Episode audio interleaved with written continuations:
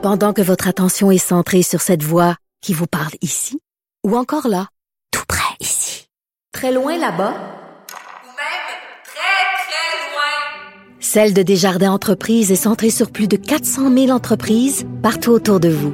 Depuis plus de 120 ans, nos équipes dédiées accompagnent les entrepreneurs d'ici à chaque étape pour qu'ils puissent rester centrés sur ce qui compte, la croissance de leur entreprise.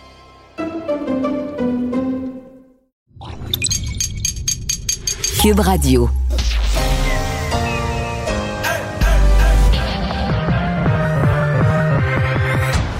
Deux, deux, deux, deux, deux animateurs cohérents, deux visions différentes. Une seule émission, pas comme les autres. Mario Dumont et Vincent Dessureau. Cube, Cube Radio. Bonjour tout le monde, bienvenue à l'émission vendredi. Dernière journée de la semaine pour ceux qui travaillent encore dans un bureau ou dans un lieu extérieur pour une semaine de cinq jours. Bonjour Vincent. Salut Mario. Euh, hier, c'était l'annonce des mesures du temps des fêtes et aujourd'hui, il y a quand même une petite insistance sur le sur le si, parce que M. Legault a quand même mis un si en disant si on l'échappe ou si le nombre de cas explose euh, la semaine d'avant, on pourrait être obligé de réviser ça. Oui. Et c'est comme si on, on, gratte le si. Oui, ça a été rappelé par M. Arruda, entre autres aujourd'hui, euh, sur le fait que, euh, entre autres, on, on vise là, le 17 décembre. Là plus tard pour se, se brancher. Là. De façon finale. Euh, de façon finale, mais évidemment, les je pense qu'on veut, je pense qu'on veut vraiment pas reculer sur ce qu'on a promis. Mais si on a 2500... On pourrait dire, mettons, 24-25 au lieu de 24 ou 27, si jamais ça Mais monte. si on a 2500, 3000 cas, puis ça se peut, je veux dire, ailleurs, euh, Oui. pour des populations équivalentes, on voit ça, là. Mais euh, la tendance, on verra les, les chiffres plus précisément dans les prochaines minutes, mais euh, présentement, on ressemble à avoir une petite tendance à la baisse. Petite, petite, Petite. mais réelle. C'est quand même mieux ça qu'une hausse. Ce Alors, matin, la première baisse dans les, les, les chiffres de ce matin, première baisse dans les hospitalisations depuis quasiment le début du mois de novembre. Ouais, une vingtaine d'hospitalisations Ouais, ouais, en moins. Alors. C'est quand même un signal que on risque d'être assez solide pour euh, passer les fêtes. Mais ma foi, hier, Mario, je pense que ça jasait partout au Québec de ça, là, les plans Ouais. pour Noël. Puis c'est un casse-tête pour bien des gens. Alors voilà, donc on va revenir sur euh, tout ça euh, dans un instant, mais pour tout de suite, on va aller rejoindre euh, Paul Larocque et l'équipe de 100% Nouvelles. Maintenant 15h30, c'est le moment de joindre Mario Dumont en direct dans son studio de Cube Radio. Salut Mario. Bonjour. Salutations à, à tes auditeurs aussi. Euh, écoute Mario, ça, ça bouge un peu partout là, en ce moment. On va surveiller du côté de Toronto, entre autres. euh, le premier ministre Doug Ford là, est sur le point de prendre la parole. Tu sais qu'en en Ontario, il est question de reconfiner carrément, en tout ou en partie, euh, soit la province ou encore certaines villes. Euh, c'est le, le- le jour et la nuit par rapport à un renversement de situation par rapport ici au Québec. Mario, d'abord, parlons du plan d'hier de, François Legault, le, pacte qu'il a proposé euh, aux Québécois. Mario, euh, qu'est-ce que tu en penses? On regarde un peu les, réactions à gauche et à droite. Euh, Se pourrait-il que le gouvernement ait réussi à, tricoter quelque chose qui, somme toute, fait, fait à peu près consensus? Ça ne veut pas dire que ça fait l'unanimité, mais somme toute, ça tient la route, d'après toi, oui ou non? Ben, D'abord, le volet éducation, c'est vraiment réussi parce qu'on avait, à part, à part ailleurs, hier, on avait l'impression, là, ça tirait dans toutes les directions syndicales, parents et autres, un sondage qui nous donnait une opinion Ah ouais. des parents. On voyait pas comment est-ce qu'on pourrait essayer de rallier tout le monde et le gouvernement là-dessus a presque réussi. Bon, pour ce qui est des, des- des fêtes de famille, on. C'est évident, il y, y a des gens qui ne veulent pas fêter, qui disent nous on craint le virus, des gens et ça c'est très correct. Donc ils, ils, ils reçoivent la directive du gouvernement, mais disent on n'en fera même pas autant que ça. Euh, d'autres voulaient plus de liberté, d'autres disent déjà on respectera pas ça.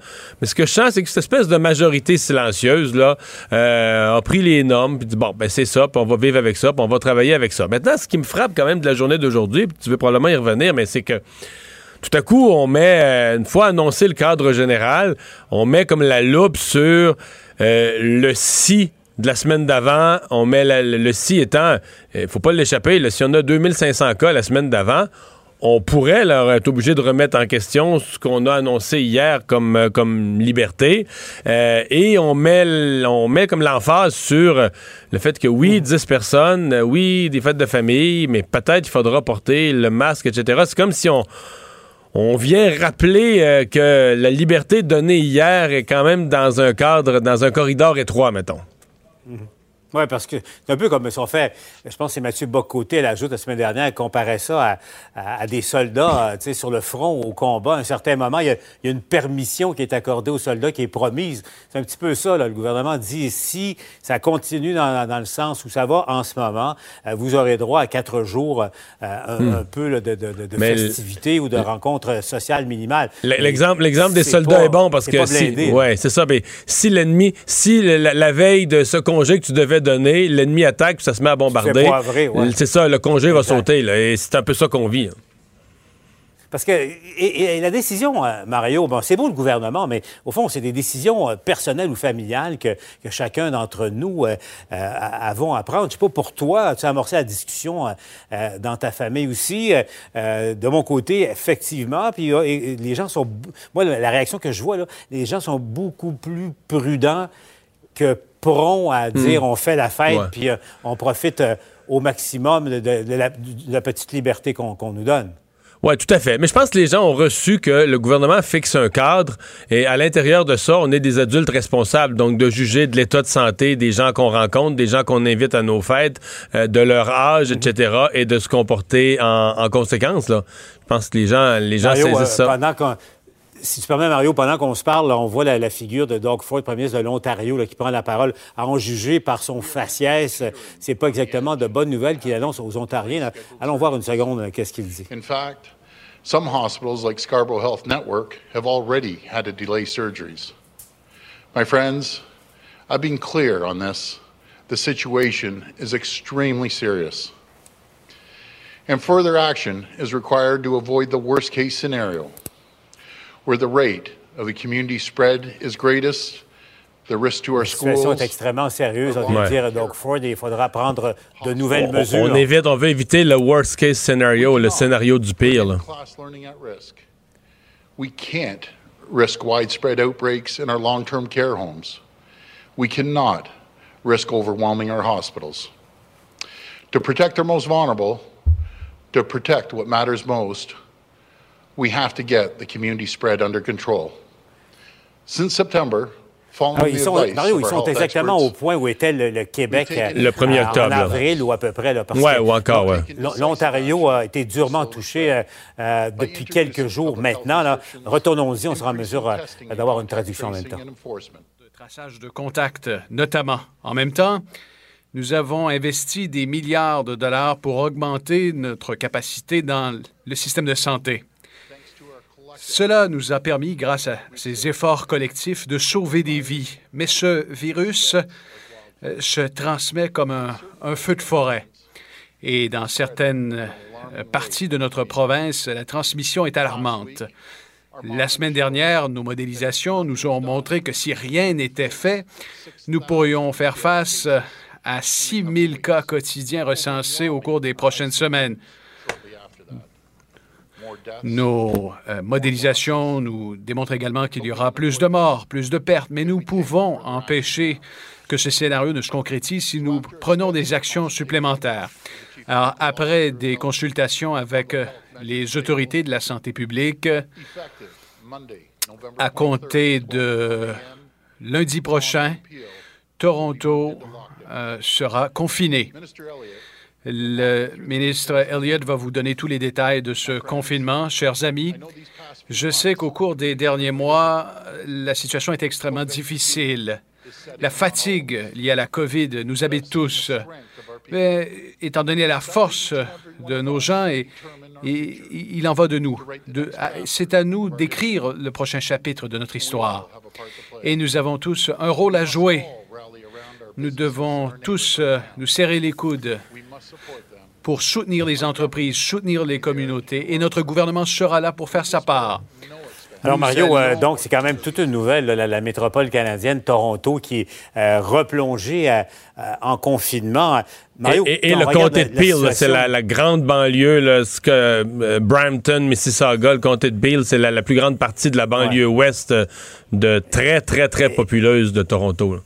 Et, la population est aussi au plan économique. Mario, beaucoup d'entreprises, là, ils, euh, ils sont euh, installés. Euh, Mario, c'est quand même, je disais un peu, c'est un peu un, un rôle inversé maintenant. Le, le Québec, là, à l'échelle, chaque chose étant égale, fait un peu l'envie de bien d'autres provinces en ce moment. là. pendant que nous, euh, on ouvre un peu peut-être pour, pour Noël, là, voilà que eux, ils, ils plongent littéralement dans, dans à peu près la, la spirale, la rapidité dans laquelle ils plongent en ce moment. Ça, ça nous rappelle ce qu'on a vécu au Québec euh, au mois de mars. il y, a, il y a, Paul, il y a comme trois Canada là, présentement. Il y a l'Atlantique, où c'est vraiment tranquille. On réussit. Il y a quand même des petits soubresauts, mais on réussit vraiment à garder le virus à distance. Il y a l'Ontario en s'en allant vers l'ouest, où vraiment la chose est presque hors de contrôle. Puis il y a le Québec qui était entre deux, là, qui a eu des cas, la deuxième vague, avant les autres, a commencé à prendre des mesures, donc avant tout le monde, dès le 1er octobre. Et présentement, on a une espèce de courbe relativement sous contrôle. là. Quand tu regardes la courbe, c'est haut, là, on est à 1000 cas par jour, puis 30 décès par jour. Ben, tu sais, c'est- c'est presque 1000 décès par mois, c'est pas banal. C'est juste que quand tu le regardes, c'est sous contrôle. C'est pas une courbe qui monte comme ça, puis tu sais plus où elle va s'arrêter. C'est une courbe plus ou moins, euh, plus ou moins horizontale, là, qui se maintient 1000, 1100, 1200 cas. Donc, il y a vraiment trois Canada. Le Canada avec beaucoup de virus sous contrôle, le Canada pas de virus, puis le Canada avec le virus quasi hors contrôle. Si on passe au Manitoba, à l'Alberta, les courbes, sais, d'une journée à l'autre, chaque journée, tu un nouveau record. D'une journée à l'autre, tu te demandes, mais où ça, va s'arrêter? Et là, ça commence dans les hôpitaux, euh, région de Winnipeg, dans les hôpitaux euh, en, Alberta, ça, commence à être difficile. Revenons chez nous maintenant, à Mario. Bon, tu sais évidemment, euh, hier, avec euh, l'annonce jusqu'au 11 janvier, les gyms, au moins le 11 janvier, minimum, resto et, et gym. Parmi, c'est parmi les entreprises les plus touchées, mais ce pas les seules. On va se parler un peu justement de l'impact économique. Euh, allons retrouver Alain Laforêt à l'Assemblée nationale parce que, Alain, c'est assez paradoxal. Il y a, il y a de l'argent sur la table d'Ottawa et de Québec également. Il y a des programmes en place. Mais pourtant, il y a tellement d'entrepreneurs ou de propriétaires d'entreprises euh, qui, qui se plaignent, entre autres, de la bureaucratie, à quel point c'est compliqué, qu'ils n'arrivent pas, ils n'arrivent pas à avoir de l'aide. Oui, et euh, le ministre de l'Économie, Pierre Fitzgibbon, nous a donné une entrevue. Il a même réussi à convaincre, vous allez le voir devant nos caméras, un commerçant de faire sa demande de prêt. Pourquoi? Parce que dans ce prêt, il y a une partie subvention. C'est 50 000 par mois, puis on peut obtenir jusqu'à 15 000 de subvention, entre autres pour payer les frais, le- l'électricité, euh, le loyer. Euh, le ministre Fitzgibbon dit l'argent est là. Il est conscient que c'est complexe parce que les MRC euh, doivent mettre le nez dans les dossiers. On veut tenter euh, d'aplanir les irritants. Je donne quelques chiffres. Depuis le mois de mars, il y a eu 2000 demandes. 596 ont été acceptées jusqu'à maintenant, puis 59 refusées. Écoutez le ministre Fitzgibbon qui dit aux commerçants demandez de l'argent, on est là pour vous aider. Pour 15 000 piastres par mois, ça vaut la peine. Oui, Vous devriez essayer. on va le faire. Parfait, merci. Bonne chance. hein. On est là pour aider, on a de l'argent et j'encourage tous les entrepreneurs qui sont fermés à venir voir le gouvernement du Québec. Au niveau du pardon de prêt, euh, c'est pas appliqué de la même façon d'une MRC à l'autre et euh, donc c'est un petit peu plus complexe que, que prévu. D'un côté, c'est normal. D'un autre côté, c'est frustrant parce que tu es un entrepreneur et tu essaies de, de survivre. Je leur dirais d'être, euh, d'être- d'être tolérant. Il y a eu l'imperfection au début. On parle de, de- encore une fois, de 30 000 demandes potentielles. Je demande aussi d'être patient, mais l'argent est là. Avec mon collègue, M. Girard, on ne va pas s'esquiver. Nous voulons donner le support aux frais fixes. Et depuis le mois d'octobre, euh, Paul et Mario, Québec a accordé 13 millions en subventions pour 22 millions de prêts. Merci, Alain. Mario, donc, euh, on sent, c'est vraiment quelque chose, le ministre qui implore presque un, un commerçant à aller chercher euh, euh, une subvention. On dirait que le, le message passe pas. Il y a une, il y a une mauvaise communication là, en ce moment. Oui, absolument. En même temps, on a un peu le- un peu les deux extrêmes. C'est jamais simple quand tu un gouvernement, puis la grosseur, puis la lourdeur d'un gouvernement. Tu on a la PCU où le gouvernement a voulu faire vite, puis faire simple, puis dire, regarde, on en donne à tout le monde, on rend ça facilement disponible. Hier, le National Post nous disait qu'il y a 823 000 personnes qui avaient même pas fait de rapport d'impôt en 2019, puis qui ont reçu des chèques de PCU en 2020. Comment tu vas faire pour aller rattraper ça, faire les enquêtes, rattraper ces gens-là qui n'avaient pas le droit? Donc ça, c'est un extrême où tu as voulu être vite et généreux. Bon, de l'autre côté, on dit on veut pas donner de l'argent à des entrepreneurs qui ne le méritent pas, on veut pas se faire frauder, il faut mettre en place des mécanismes de contrôle. Bien Mais là, sûr. dans la mise en place des mécanismes de, son- de contrôle, décentraliser localement à chaque MRC ou aux villes, où là, chacun met en place sa propre, son propre mécanisme ou ses propres vérifications, ben, il y en a qui semblent demander pas mal de paperasse. Euh, et là, tu te retrouves avec des entrepreneurs qui sont dans la position absurde de t'es cassé comme un clou. Tu manques d'argent, le gouvernement offre de t'aider, mais pour aller chercher cet argent-là, faut que tu dépenses pour t'embaucher un comptable. Et c'est trouver le, juste milieu où tu demandes assez de preuves pour pas te faire frauder, mais des preuves qui sont relativement simples à, étayer, à présenter, qui requièrent pas beaucoup de paperasse, beaucoup de temps, puis voir de l'expertise d'un professionnel, d'un comptable. On semble avoir de la misère à trouver ce, juste milieu. Et puis, euh, Mario, avant de se laisser, on va revenir au sort des restaurateurs. Là. Tu sais, parmi euh, les gens en, affaires, les, gens euh, dans le secteur des services qui en arrachent, mais terriblement, évidemment, c'est dans, dans la restauration. Là, je sais, on en a parlé, toi et moi, à attendre, je connais ta, ton- ta réponse, attendre au 11 janvier, redécoller le 11 janvier, c'est comme euh, ouvrir, ouvrir les portes et puis il n'y a pas d'air qui rentre, euh, en quelque sorte, parce qu'il n'y a pas de clientèle en temps normal après, après les fêtes. Est-ce qu'il faudra en faire plus pour, euh, pour les restaurateurs, Mario? Ben, certainement qu'il faudra que le gouvernement soit à l'écoute des, des besoins. Remarque que le programme, s'il fonctionnait, ce programme-là, il est quand même généreux. S'il fonctionnait dans le sens que s'il versait à chaque mois comme il faut l'argent, c'est un programme qui couvre vraiment euh, pour. Bon, peut-être pas pour les gros, gros restaurants. là. Ceux qui avaient un gros chiffre d'affaires, eux vont perdre. Mais ils ont peut-être les reins plus solides. Mais pour les autres, ça couvre vraiment les frais fixes. Donc, le loyer, l'électricité, les assurances. Tu sais, une fois que tu te fais couvrir ça, bon tu es censé être capable de, survivre quelques, mois. Évidemment, le restaurateur, il n'a plus de gagne-pain pendant ce temps-là. là. S'il n'y a plus de revenus, il n'y a plus de gagne-pain. Certains font eux-mêmes un peu de, repas pour emporter pour essayer de se générer un petit, petit revenu. Mais oui, il va falloir revoir euh, ce qu'on a comme programme, ce qu'on a comme aide dans ces circonstances-là. J'y ai repensé, par exemple, puis euh, ma charmante épouse m'a alimenté là-dessus. Euh, Peut-être que peut-être qu'on se trompe sur ça, par exemple. Peut-être que si on rouvrait le 11 janvier, là, euh, peut-être qu'il y aurait plus de monde qu'on pense. Peut-être qu'une année normale où les gens se vident les poches à Noël, tu sais, vont dans le sud, se vident les poches à Noël, etc. euh, on sont allés au restaurant chaque semaine durant l'automne, etc. sont allés au restaurant plein de fois durant le temps des fêtes. Arrive le mois de janvier, on paye la carte de crédit, puis le resto, on met ça de côté. Peut-être qu'après trois mois, pas de. année, ouais, ouais. peut-être qu'après trois mois, pas de restaurant, si on les ouvrait le 11 janvier, on serait surpris de l'affluence, qu'il y aurait quand même des, qu'il y aurait quand même des intéressés. D'abord, qui seraient moins cassés après le temps des fêtes, probablement, et qui s'ennuieraient drôlement d'aller prendre une petite bouffe au restaurant. Oui, parce qu'il n'y a rien comme la privation pour euh, créer le Créer besoin, euh, euh, Mario. Tu salueras ta charmante épouse. Bon week-end, Mario. Salut. Alors Vincent, euh, bilan donc au Québec aujourd'hui où il n'y a pas tant de choses à dire. Il y a toujours beaucoup de décès. On est toujours presque chaque jour proche du 30. euh, ce fameux, euh, ce qu'on dit, ça c'est 1000 par mois. Ouais, 32 décès. Là, oui, quand même, bon, on le disait tantôt, des indications un peu positives sur le nombre de cas qui est à 1259. C'est encore élevé, mais euh, on semble avoir une légère baisse par rapport à la semaine dernière où on était vraiment dans une hausse assez importante. Et le nombre d'hospitalisations, moins 27, ça, ça fait du bien. Ça, moins c'est bon. 5 aux soins intensifs aussi. C'est bon, ça fait longtemps qu'on n'a pas vu ça, là, une, baisse, euh, une baisse pareille. En fait, des baisses en général, mais une baisse pareille encore plus. Parce que depuis le début de novembre, je pense que les hospitalisations, ça avait toujours monté. Peut-être une journée que ça avait baissé ça. de, baissé de 1, là, mais en gros, ça, ça, avait, ça avait monté presque de 100 là, en, en 20 jours. Exact. Et euh, pour, pour les éclosions aussi, c'est en légère baisse à peu près partout, milieu scolaire, milieu de travail, milieu de soins. Des régions à noter? Euh, ben, le Saguenay encore, Saguenay-Lac-Saint-Jean, 213. Je comprends que c'est moins qu'hier, mais c'est Ouais, encore mais là, extrêmement 241. élevé pour, euh, pour la région. Puis évidemment, ça va amener, on va en reparler tantôt, mais des inquiétudes par rapport au système de santé euh, de la région. Région de Montréal, 300. euh, Montérégie, 159. Oui, mais le, Le- système de santé de la région, là, pour avoir posé des questions un peu, ça semble, euh, on semble vraiment, vraiment près là, des, corridors de- d'envoi de, patients vers Québec. D'une journée à l'autre, on serait prêt à amorcer ça. Oui, mais ça, il faut quand même que les régions où on va envoyer des patients tiennent le coup aussi. Il n'y en a pas trop, oui. Mais dans le cas de Québec, là, il y en a moins. Eff- effectivement. Comme on dit la région de Montréal, d'ailleurs, parlons-en de- dans ce cas-là des, des, euh, l'Institut national d'excellence en santé et services sociaux, aujourd'hui l'INES, qui publiait euh, des, euh, bon, leur avis sur la situation dans les hospitalisations au Québec.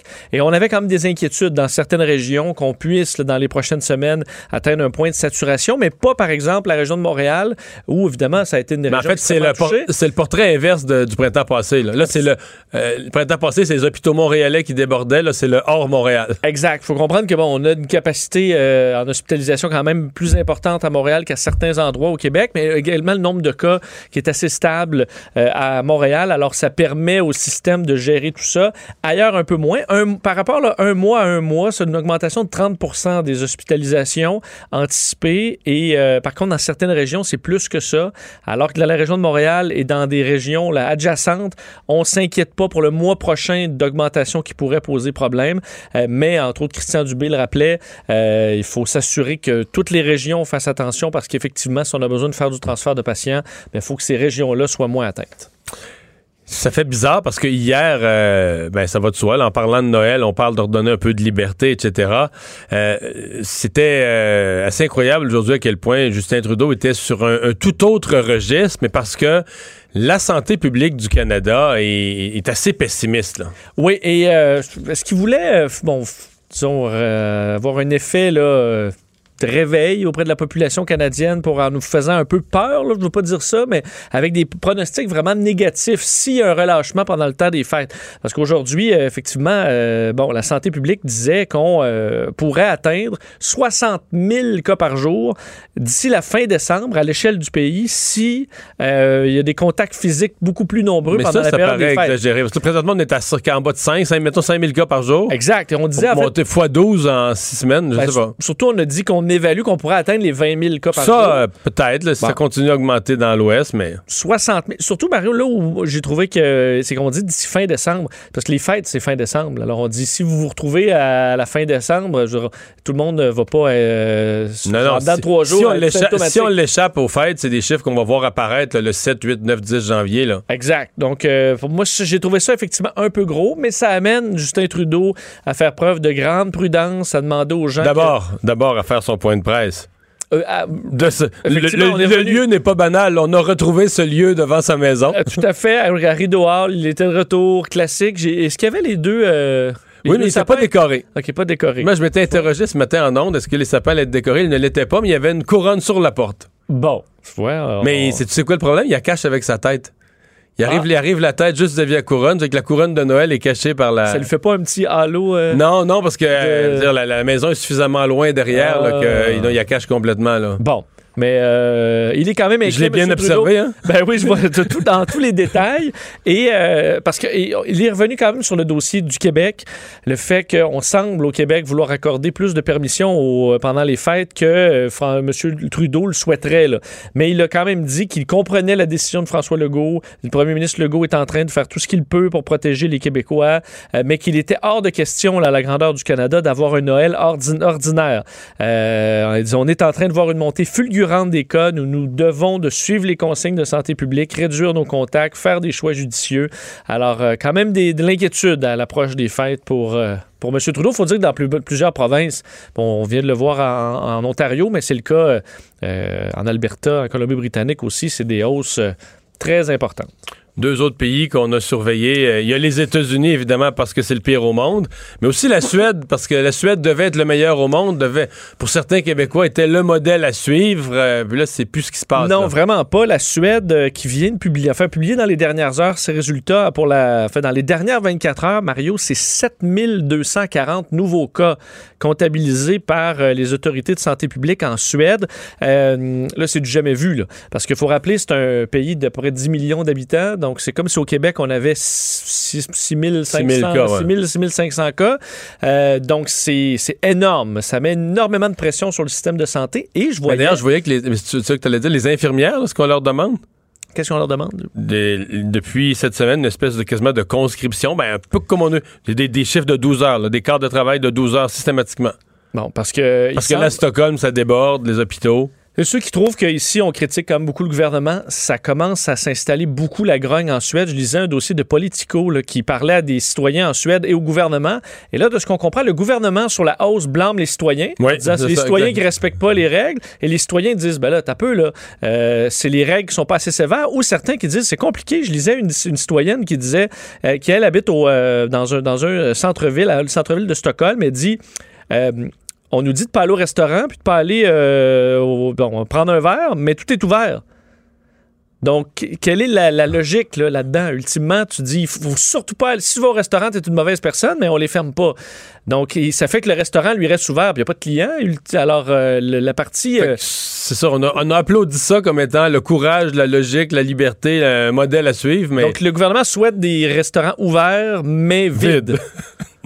Alors, certains citoyens euh, suédois commencent à trouver que ça fait pas de sens, la façon dont c'est géré. Mais j'ai vu les propos du premier ministre qui vraiment là, chicanait euh, totalement les citoyens, gronder les citoyens. Absolument. Selon lui, c'est la faute, euh, la, la faute aux citoyens qui ne respectent pas déjà les règles en place et les recommandations euh, du Parce que c'est gouvernement. pas des règles là-bas, c'est des recommandations. Ouais. Mais là, ça devient des règles parce qu'ils ont commencé à faire des fermetures quand même malgré tout. Là. Et, euh, 66 décès en, en Suède, alors c'est très élevé. Et aux États-Unis, un mot, Mario, évidemment, là, on l'a atteint, le 2000 morts par jour, euh, 200 000 cas par jour.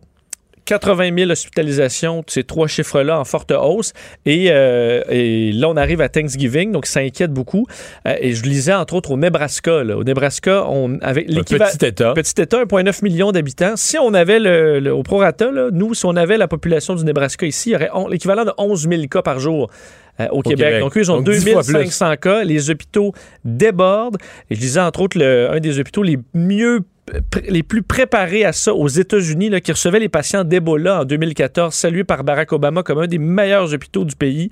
Euh, la directrice a dit, on se dirige, là, on est sur le chemin d'une catastrophe. Le système s'écroule devant nos yeux et nous sommes, euh, nous avons aucun moyen pour l'empêcher. Et ces cas par jour qui rentrent et qui rentrent, ça, c'est une vague qui s'en vient encore dans les prochains jours, alors que c'est déjà une situation Oui, parce que les- ce qu'ils ont dans les hôpitaux présentement, c'est le reflet, c'est le résultat d'une situation où il y avait, mettons, deux fois puis trois fois moins de cas. Là. Exactement. Ça augmente vite. Là. Elle dit c'est un 12 jours à peu près. Là, Euh, c'est, c'est son évaluation. Là, les cas qu'on a aujourd'hui, l'explosion de cas, on va la sentir dans deux semaines. Rien pour émouvoir le président Trump. Pas du tout, euh, le président Trump. Mais je qui, pense euh, qu'il s'occupe des problèmes à la fois.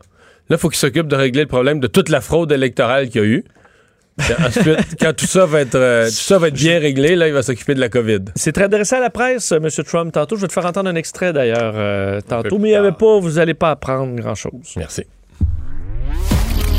Culture et société.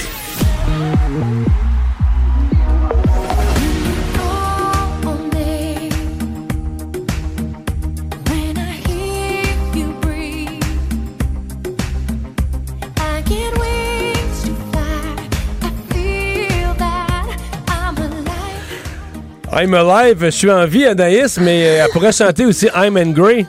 Oui. Elle, elle est furieuse, elle est furieuse, Céline. Là. Elle est furieuse et c'est rare, messieurs, avouez On qu'on dirait parle de qu'elle a raison, par exemple. J'ai lu, puis on dirait que je suis d'accord avec elle. Elle a regardé la bande-annonce Ben de Aline. Ouais. C'est ça, non? Oui, c'est exact. Mais c'est rare, avouez qu'on parle de Céline Dion et qu'on parle en fait d'une bataille euh, juridique, une bataille judiciaire. Et là, je vous explique en gros ce qui se passe depuis quelques mois déjà. Il y a une grosse bataille euh, qui l'opposait à Rob Prince et EMC Partners, qui sont ses anciens agents et agences artistiques. Et là, eux ensemble avaient un contrat de plus de 500 millions de dollars américains et Céline devait leur verser des redevances pour tous les spectacles, notamment à Las Vegas et tous les spectacles sur la planète pour la période de 2017 à 2026. Et là, ce qui s'est passé, c'est que Céline, elle, en 2018, a brisé le contrat et eux, en 2019, ils ont décidé de lancer la poursuite. Et là, il y a le commissaire du travail de l'État de la Californie qui leur a donné raison, disant que des redevances devraient être payées euh, que le- on doit honorer en fait le contrat, un peu comme quand je vous parlais de Johnny Depp l'autre fois, là, je vous disais ben Ouais. lui va être payé euh, même s'il tourne pas le film, même s'il fait juste une scène, c'est exactement la même chose. Et là, Céline est fâchée parce qu'elle a sorti en fait dans les médias disant quand René était en vie, il s'occupait de tout, il était gentil avec les gens, les gens nous respectaient. Et là, elle a vraiment l'impression que M. Prince et IMC en ont profité en fait pour faire des demandes ab- abusives et elle leur aurait déjà donné plusieurs millions de dollars. Et elle dit c'est pas qu'ils ont rien fait, mais à un certain moment, on n'a pas travaillé Mais Ben, je ensemble. pense qu'elle considère 20 qu'ils ont là. été payés plus que pour ce qu'ils ont fait. Là. Exactement, tu sais, puis elle dit on a terminé en 2018, je vais pas commencer à leur donner des sous jusqu'en 2026. Donc là, l'avocat Céline Dion a dit qu'il voulait euh, aller en appel, reste à voir, mais pour l'instant, si on se fie au papier, elle va devoir, on ne sait pas combien exactement, mais débourser euh, pas mal de millions de dollars. Hmm, les fans de Fouki vont être contents. Un album surprise? Album surprise, mais ça fait un mois de ça environ. Euh, Fouki nous a offert un mini-album, soit un EP avec quatre nouvelles chansons euh, intitulées Grignotine. Et là, il nous a offert euh, à minuit, le jeudi, l'album Grignotine de luxe pourquoi Grignotine? C'est qu'un gala de la disque, Louis-José Houd euh, a parlé de lui, le décrivant comme étant le plus pop, le plus coloré et le plus, co euh, voilà, des rappeurs, en fait, du Québec et le plus cohérent. Donc, lui s'est dit, ça, c'est une grignotine, quelque chose de pop et coloré. Donc, c'est le titre de l'album Grignotine de luxe. 12 chansons. Il parle de la PCU. Il y a des titres comme Hananas Mango. Et euh, je vous fais entendre l'extrait Grignotine. Comme un grand, sur le plateau, je oh. Rien de moi, puis je veux bientôt. Je suis le king de Sacramento. Sauvignon blanc à l'apéro. Ils sont odieux. C'est pour ça que j'ai venu coquille. Dieu, tu peux juste m'appeler Fouki. Dieu. Pour vrai, il y a un côté très estival, je vous dirais, euh, à son album. Euh, 12 nouvelles chansons, Fouki, je veux dire qu'il prend jamais de pause. Il y a eu l'album Zézé en 2019, Génie en herbe avec Corias il y a quelques mois de ça. Et là, il est de retour avec euh, Grignotine de luxe. Michael J. Fox, il avait déjà pris sa retraite, lui. Oui, dans- au début des années 2000, tu as raison, Mario. Pendant euh, quelques années, Michael J. Fox s'est vraiment euh, retiré en fait des feux de la rampe. Puis c'est euh, parce qu'on sait en fait que lorsqu'il avait 29 ans, je vous rappelle qu'il en a 59, il a été diagnostiqué euh, de la maladie du Parkinson. Et là, cette semaine, la même journée en fait que Barack Obama, il a présenté sa biographie No Time Like the Future, an Optimist Consider Mortality. Et là-dedans, il dit qu'il y a un temps pour tout dans la vie et que là maintenant, pour lui, des journées de 12 heures à apprendre 7 pages de texte, de dialogue, il est plus capable. Vraiment, il dit que c'est trop difficile, qu'il y a des symptômes de la maladie qui sont euh, qui sont nouveaux en fait, qui sont revenus même en force. Il dit entre autres qu'il y a de la difficulté maintenant et même qu'il confond ces deux jumelles. C'est pour vous dire à quel point par moment là, il y a vraiment de la difficulté. Donc là, il dit je prends je prends ma retraite. C'est pas coulé dans le béton, on sait jamais. Il dit dans la vie il y a des choses qui peuvent changer, mais pour l'instant, je mets ma carrière sur pause.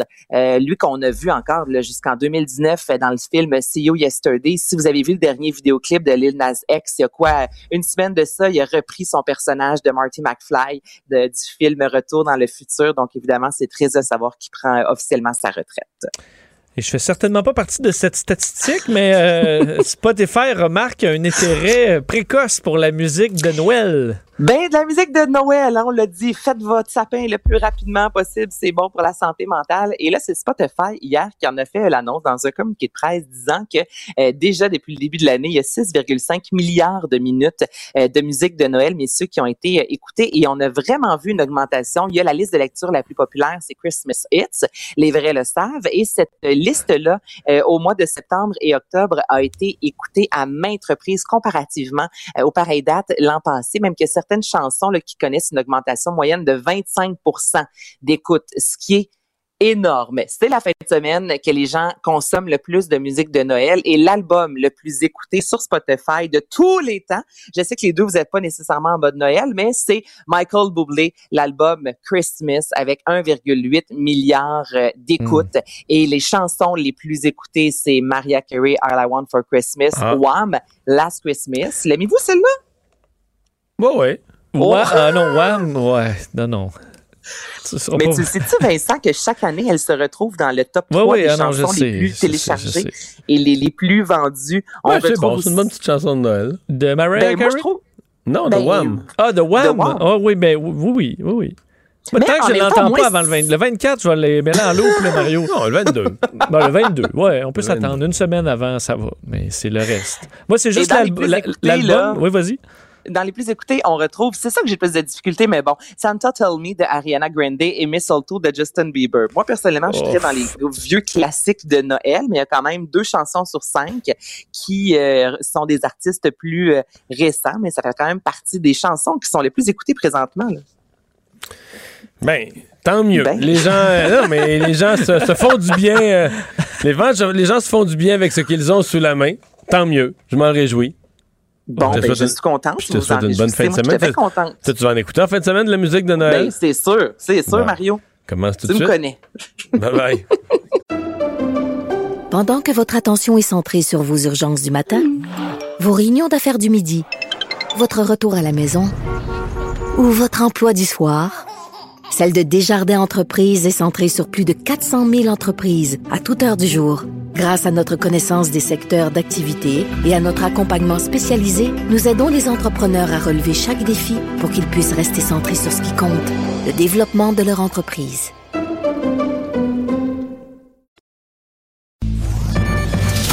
Le remède à la désinformation.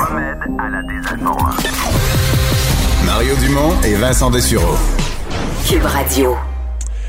Alors, euh, une annonce ce matin euh, sur un sujet quand même où on, a beaucoup euh, observé, discuté et proposé ces dernières années la présence dans le monde du sport d'agressions sexuelles, de harcèlement sexuel sous toutes les formes. Isabelle Charret, la ministre déléguée à l'éducation, responsable de la condition féminine des sports. Madame Charret, bonjour. Bonjour, M. Dumont. Euh, annonce ce matin, donc ça fait un bout de temps que vous travaillez là-dessus, là, avec les fédérations sportives. Oui, tout à fait. Ça fait euh, effectivement près de deux ans qu'on est euh, sur le dossier. Je pense que quand je suis arrivée en fonction, une de mes priorités, c'était de faire en sorte qu'on puisse euh, prodiguer un, un sain et sécuritaire pour nos athlètes. Alors, euh, aujourd'hui, on annonçait la mise euh, en place justement de la politique de protection de l'intégri- d'intégrité, mais aussi et surtout, puis je pense que c'est la nouvelle qu'on doit retenir, c'est tout le mécanisme de gestion des plaintes indépendants que les fédérations euh, vont utiliser justement pour pouvoir euh, assurer la protection de nos athlètes. Décrivez-nous un peu le, fonctionnement. Pour un jeune, par exemple, qui aurait eu euh, des événements qui sont survenus dans le vestiaire, etc., qu'est-ce que ça change? Oui, ben ça change en fait euh, que la gestion des plaintes va se faire par un- un- une entité indépendante. Donc, un athlète qui se retrouve dans, dans quelques paliers de sportifs que ce soit, donc que ce soit local, que ce soit euh, provincial, que ce soit scolaire, va pouvoir euh, utiliser ces ressources-là. Donc, euh, il y aura une, une application qui, euh, un bouton en fait qui va s'appeler Je porte plainte, là, où il pourra faire sa plainte soit en ligne, mais il va pouvoir le faire aussi euh, euh, verbalement ou en de plusieurs façons là, qu'il va pouvoir euh, déposer sa plainte. Mais la plainte va être entendue par un officier des plaintes qui a les compétences pour, euh, pour entendre ce genre de plainte et aussi porter un diagnostic de ces plaintes-là et il va pouvoir l'orienter vers les bonnes ressources et et surtout aussi euh, pouvoir traiter la plainte et ensuite en arriver avec des recommandations qui devront être euh, qui devront être appliquées par les fédérations. Les fédérations, je- j'entends bien qu'elles ont été partie prenante, elles ne craignaient pas ou elles ne sentaient pas que faisant ça, quand tu dis il faut avoir une entité indépendante, c'est comme s'il y a un peu un vote de non-confiance aux fédérations en disant, ben autrefois, les gens allaient porter plainte à la fédération ou à l'association sportive locale. Puis là, ben le sous-entendu, si on essayait, plutôt que de vraiment l'enquêter à fond, on essayait d'abrier ça. Ils ont pas senti, les fédérations, que c'était une... euh, c'était comme un peu un gros œil, gros œil au-dessus de leur tête qui allait le- leur, euh, les, surveiller? Non, au contraire. En fait, euh, je pense qu'il y a une grande responsabilité qui relevait des fédérations, justement, d'être capable de mettre en place un, mécanisme pour gérer ces situations-là. Il faut comprendre que, euh, bon, y, avait des protocoles, il y avait des choses qui ont été mises en place, mais euh, ça se fait de façon euh, très variable, hein, parce qu'il y, y a certaines fédérations qui ont beaucoup plus de ressources, de moyens que d'autres. Maintenant, la responsabilité était la même. Ils devaient gérer leurs cas, leurs plaintes et, et leurs cas aussi. Euh, bon, les gens qui sont impliqués dans une fédération, c'est habituellement des gens qui ont certains liens, soit que le- les enfants sont encore euh, euh, dans le sport, soit qu'ils ont arbitré pendant des années, peu importe, en tout cas, ils ont des liens avec le sport. Maintenant, ce qu'on vient leur dire, c'est que vous avez cette responsabilité-là, mais on vous donne les outils pour les mettre en application. Donc, pour eux, c'est quelque part, c'est leur enlever un gros fardeau sur les épaules parce que je pense que euh, on a tous le même objectif. Les fédérations, les, les organismes sportifs, on veut que ça se passe bien pour nos athlètes. On veut qu'ils soient dans des situations où ils vont progresser, où ils vont évoluer où ils vont avoir une, une, expérience positive. Alors, euh, ça a été très, très bien accueilli par le milieu parce qu'on vient justement, non seulement on leur donne des responsabilités, mais là, on partage cette responsabilité-là en leur donnant des moyens pour pouvoir les mettre en place. Est-ce que je comprends que le mécanisme vaut autant pour un jeune qui jouerait, je sais pas moi, du soccer au niveau local strictement dans, sa ville euh, ou dans, son école que pour un athlète de, haut niveau qui est rendu euh, aux championnats nationaux ou provinciaux? C'est, le, même, euh, le même mécanisme? Oui, en fait, les, peu importe l'athlète, de quel niveau, de quel milieu il vient, va pouvoir utiliser, utiliser cette plateforme-là pour déposer sa plainte et il y aura un suivi, il y aura un accompagnement qui sera assuré par euh, l'officier des plaintes. Hmm. C'est un. Euh, avant d'arriver là, c'est un problème quand même où la pensée a évolué. Je ne sais pas que, comment vous le voyez, mais si les fédérations avaient déjà fait un bout de travail, euh, est-ce qu'on peut pas dire aussi que les jeunes sont plus, même les, jeunes, peut-être pas les petits, petits, petits, mais c'est un sujet qui est plus discuté. Un jeune qui est rendu à 12, 13, 14, 15 ans et quand même éveillé ces problèmes-là. J'aurais l'impression que pour un, un, agresseur potentiel ou un harceleur potentiel, c'est peut-être plus à risque de se lancer vers une proie en 2020 que ça l'était euh, il y a 25 ans. On risque plus de tomber sur des gens qui, qui en ont parlé autour de la table avec leurs parents, des jeunes qui en ont entendu parler à la TV et qui vont, qui vont réagir? Oui, ben tout à fait. Ben, j'espère effectivement que c'est le message qui est perçu par quiconque qui aura envie de, commettre euh, euh, des gestes de, de, dans ce sens-là. Évidemment, il y, a, d'autres choses aussi que j'ai annoncées aujourd'hui, dont du financement aussi pour une chaire de recherche, qui va justement parce qu'on a on a des, des histoires, on a des faits, on a des euh, des choses qui nous sont qui, qui, nous ont été rapportées. Maintenant, on a besoin de le documenter aussi, puis de, de voir de quelle façon on va euh, avoir des mesures qui répondent aux besoins, puis comment l'évolution se fait aussi. Donc, comment on va évaluer les mesures qui sont mises en place. On va aussi encore et continuer à travailler sur la sensibilisation, sur la formation, euh, sur l'information, parce que c'est important. Et puis vous, le dites bien là. Maintenant, on réalise, puis il y a, bon, moi, il y a déjà quelques années que, que, je suis moins dans le milieu du sport, mais j'ai été là très longtemps. Et dans mon temps, ben, il y avait des comportements qui, qui, qui existaient et qui ne sont pas acceptables, qui ne l'étaient pas à ce moment-là, mais on le savait pas. Alors là, évidemment, plus les gens sont sensibilisés, sont éveillés, sont allumés à des situations qui ne, qui ne devraient pas euh, subvenir dans, dans, dans, un contexte sportif, ben je pense que mieux nos, nos jeunes, nos athlètes vont se porter, puis, euh, euh puis meilleure l'expérience sera aussi. Hmm. Si ça, c'était une bonne nouvelle euh, que vous aviez annoncée aux gens du monde du sport, il y en a une autre euh, bonne nouvelle plus immédiate qu'ils attendent toujours. Euh, ils avaient espéré dans les propos de M. Legault fin octobre, mais ça n'a pas été possible compte tenu de l'évolution de la, de la, pandémie, du nombre de cas. C'est le retour du sport, du sport-études. je suppose qu'on vous en parle tous les jours? Oui, ben en fait, le sport-études, juste euh, pas, que je veux vous corriger, mais le, sport-études est encore présent. Là, ouais, sans, sans match, sans, c'est ça.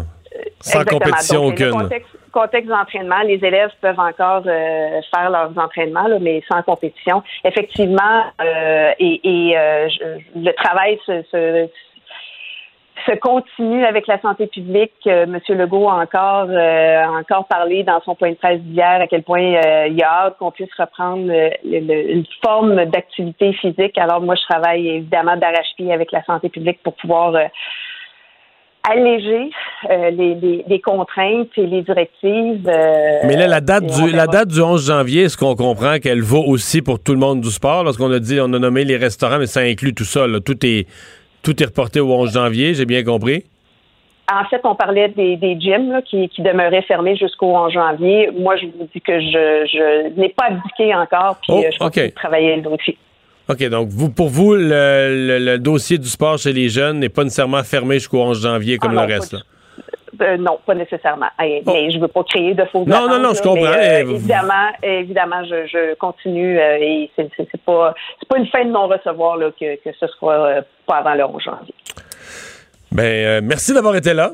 Bonne chance dans ces discussions. Je pense qu'il y a bien des jeunes qui espèrent. Au revoir. On pousserait fort. On s'arrête pour la pause. Pendant que votre attention est centrée sur vos urgences du matin, vos réunions d'affaires du midi, votre retour à la maison ou votre emploi du soir, celle de Desjardins Entreprises est centrée sur plus de 400 000 entreprises à toute heure du jour. Grâce à notre connaissance des secteurs d'activité et à notre accompagnement spécialisé, nous aidons les entrepreneurs à relever chaque défi pour qu'ils puissent rester centrés sur ce qui compte, le développement de leur entreprise. Radio. Mario Dumont, un vent d'air frais. Pas étonnant que la politique soit sa deuxième nature. Vous écoutez Mario Dumont et Vincent Dessureau. C'est l'heure de parler sport avec Jean-François Barry qui doit être euh, de bonne humeur après avoir entendu la ministre des Sports. la ministre des Sports, toi qui tiens énormément au sport chez les jeunes. non? Oui. Elle ne ferme pas la porte, on travaille toujours. Mais le 11 janvier, c'est bon pour les restos, pour le reste, mais pour le sport, on ferme pas la porte. hein. Non, mais là, elle nous prend pour des valises aujourd'hui, Madame Charest. crois pas? Tu sais, je veux rien enlever à son projet, là, parce que là, l'entrevue n'était pas là-dessus, mais à la fin, ben, est-ce que tu.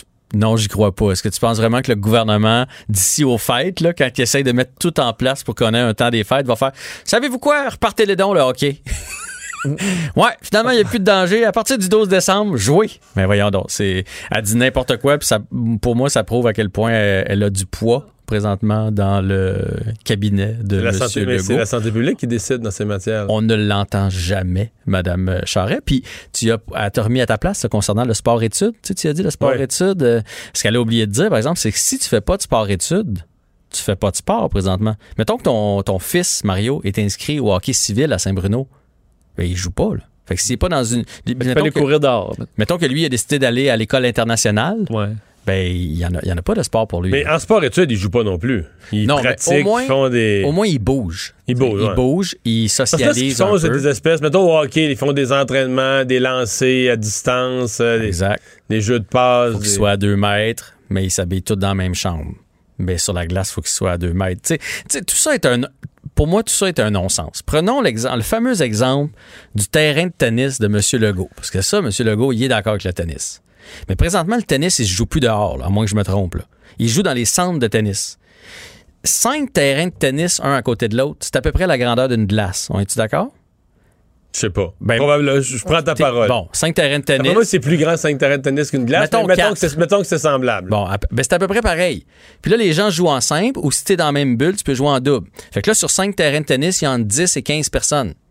Fait que t'as 10 à 15 personnes dans un gymnase qui joue au Ça, tennis. c'est le même nombre que ça patinoire Ben, au vers- hockey. versus 10 à 15 jeunes qui seraient sur une glace. C'est quoi la différence? Mais tout le monde est à deux, au Parce moins que- deux mètres. Parce que hier, il a dit Mais les est-ce que le arénas, tennis est- c'est fermé. Mais est-ce que le tennis est permis? Le tennis est permis. Intérieur? Ben oui. Moi, je joue au badminton à chaque semaine dans un gymnase qui est la moitié grand d'une, d'un aréna. Euh, puis on a, on a, on a le droit de jouer parce que- sont fermés? Parce qu'il y a un filet, Mario. Il y a un filet entre les deux. Toi puis moi, si on joue un contre l'autre, toi, tu es sur ton terrain, moi, je suis sur mon terrain, puis il n'y a aucune chance qu'on s'approche du filet. C'est, euh, il y a beaucoup d'illogisme là-dedans. Moi, je, moi, crois pas au match. Je pense pas qu'on peut recommencer des matchs. Mais je pense qu'on pourrait recommencer des entraînements individuels. Puis, sais-tu quoi? Ce serait mieux parce que faites-vous pas d'idée, là. Il y a bien des jeunes qui le font quand même. Puis là, c'est papa et maman qui louent des quarts de glace ou qui louent des glaces présentement. Puis quand c'est papa et maman, il n'y en a pas de règlement.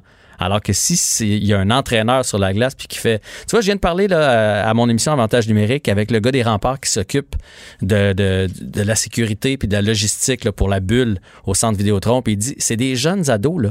C'est des jeunes adultes, mettons, dans, dans, dans le Ben, queue, ados, là, 16-17. là. Ouais. Les plus jeunes, c'est des ados. là, des Il l'oublie. Il l'oublie à un moment donné, le masque. Mais il y a tellement de monde alentour. Fait, hey, ton masque. Tu sais, il- fait que moi, je pense que c'est moins pire dans un programme où il y a un entraîneur qui va faire, hey, tête, vous oubliez, là, vous êtes plus euh, que de laisser ça libre. Présentement, c'est le sport libre. As-tu pensé cet hiver, là, parce qu'hier, il parlait des rondes de glace, euh, M. Legault, as-tu pensé le nombre de jeunes qui vont se retrouver ces glaces dehors? Ils seront pas à deux mètres, là. Il va, et c'est- tu sais, il y a des arénas, on n'a pas accès. Ils vont tout aller jouer dehors. Hey, il va y en avoir du monde sur la glace. Enfin, voilà. Mais je pensais quand même que le virus, il, il- dehors, au grand vent, sur une glace, euh, ils vendent toujours sur une glace extérieure, ils vendent tout le 10. temps, là. À moins 10. euh, Ben, peut-être que si quelqu'un me dit là. que le virus se transmet pas à, à moins 10, là. non, pas qu'il se transmet pas, mais. Je veux dire, il reste pas longtemps à la même place. il part au vent. Oui, mais. Ben, regarde, je- je- de toute façon, je suis d'accord avec le fait qu'ils veulent protéger les fêtes. Je veux juste dire que, que Mme Charest nous dise qu'elle lâche pas le morceau puis qu'on va peut-être jouer d'ici aux fêtes. Ce, qu'on bon croit, c'est que pour ton balado Avantage numérique et ton émission de demain, tu viens de réaliser une entrevue extraordinaire. Avec Marc-Édouard Vlasic. On l'aime, ce gars-là. On l'aime premièrement, en tant que joueur, hein, c'est tout un joueur de hockey, un peu sous-estimé tant qu'à moi, parce qu'il tu sais, il, il fait pas de vagues. Hein.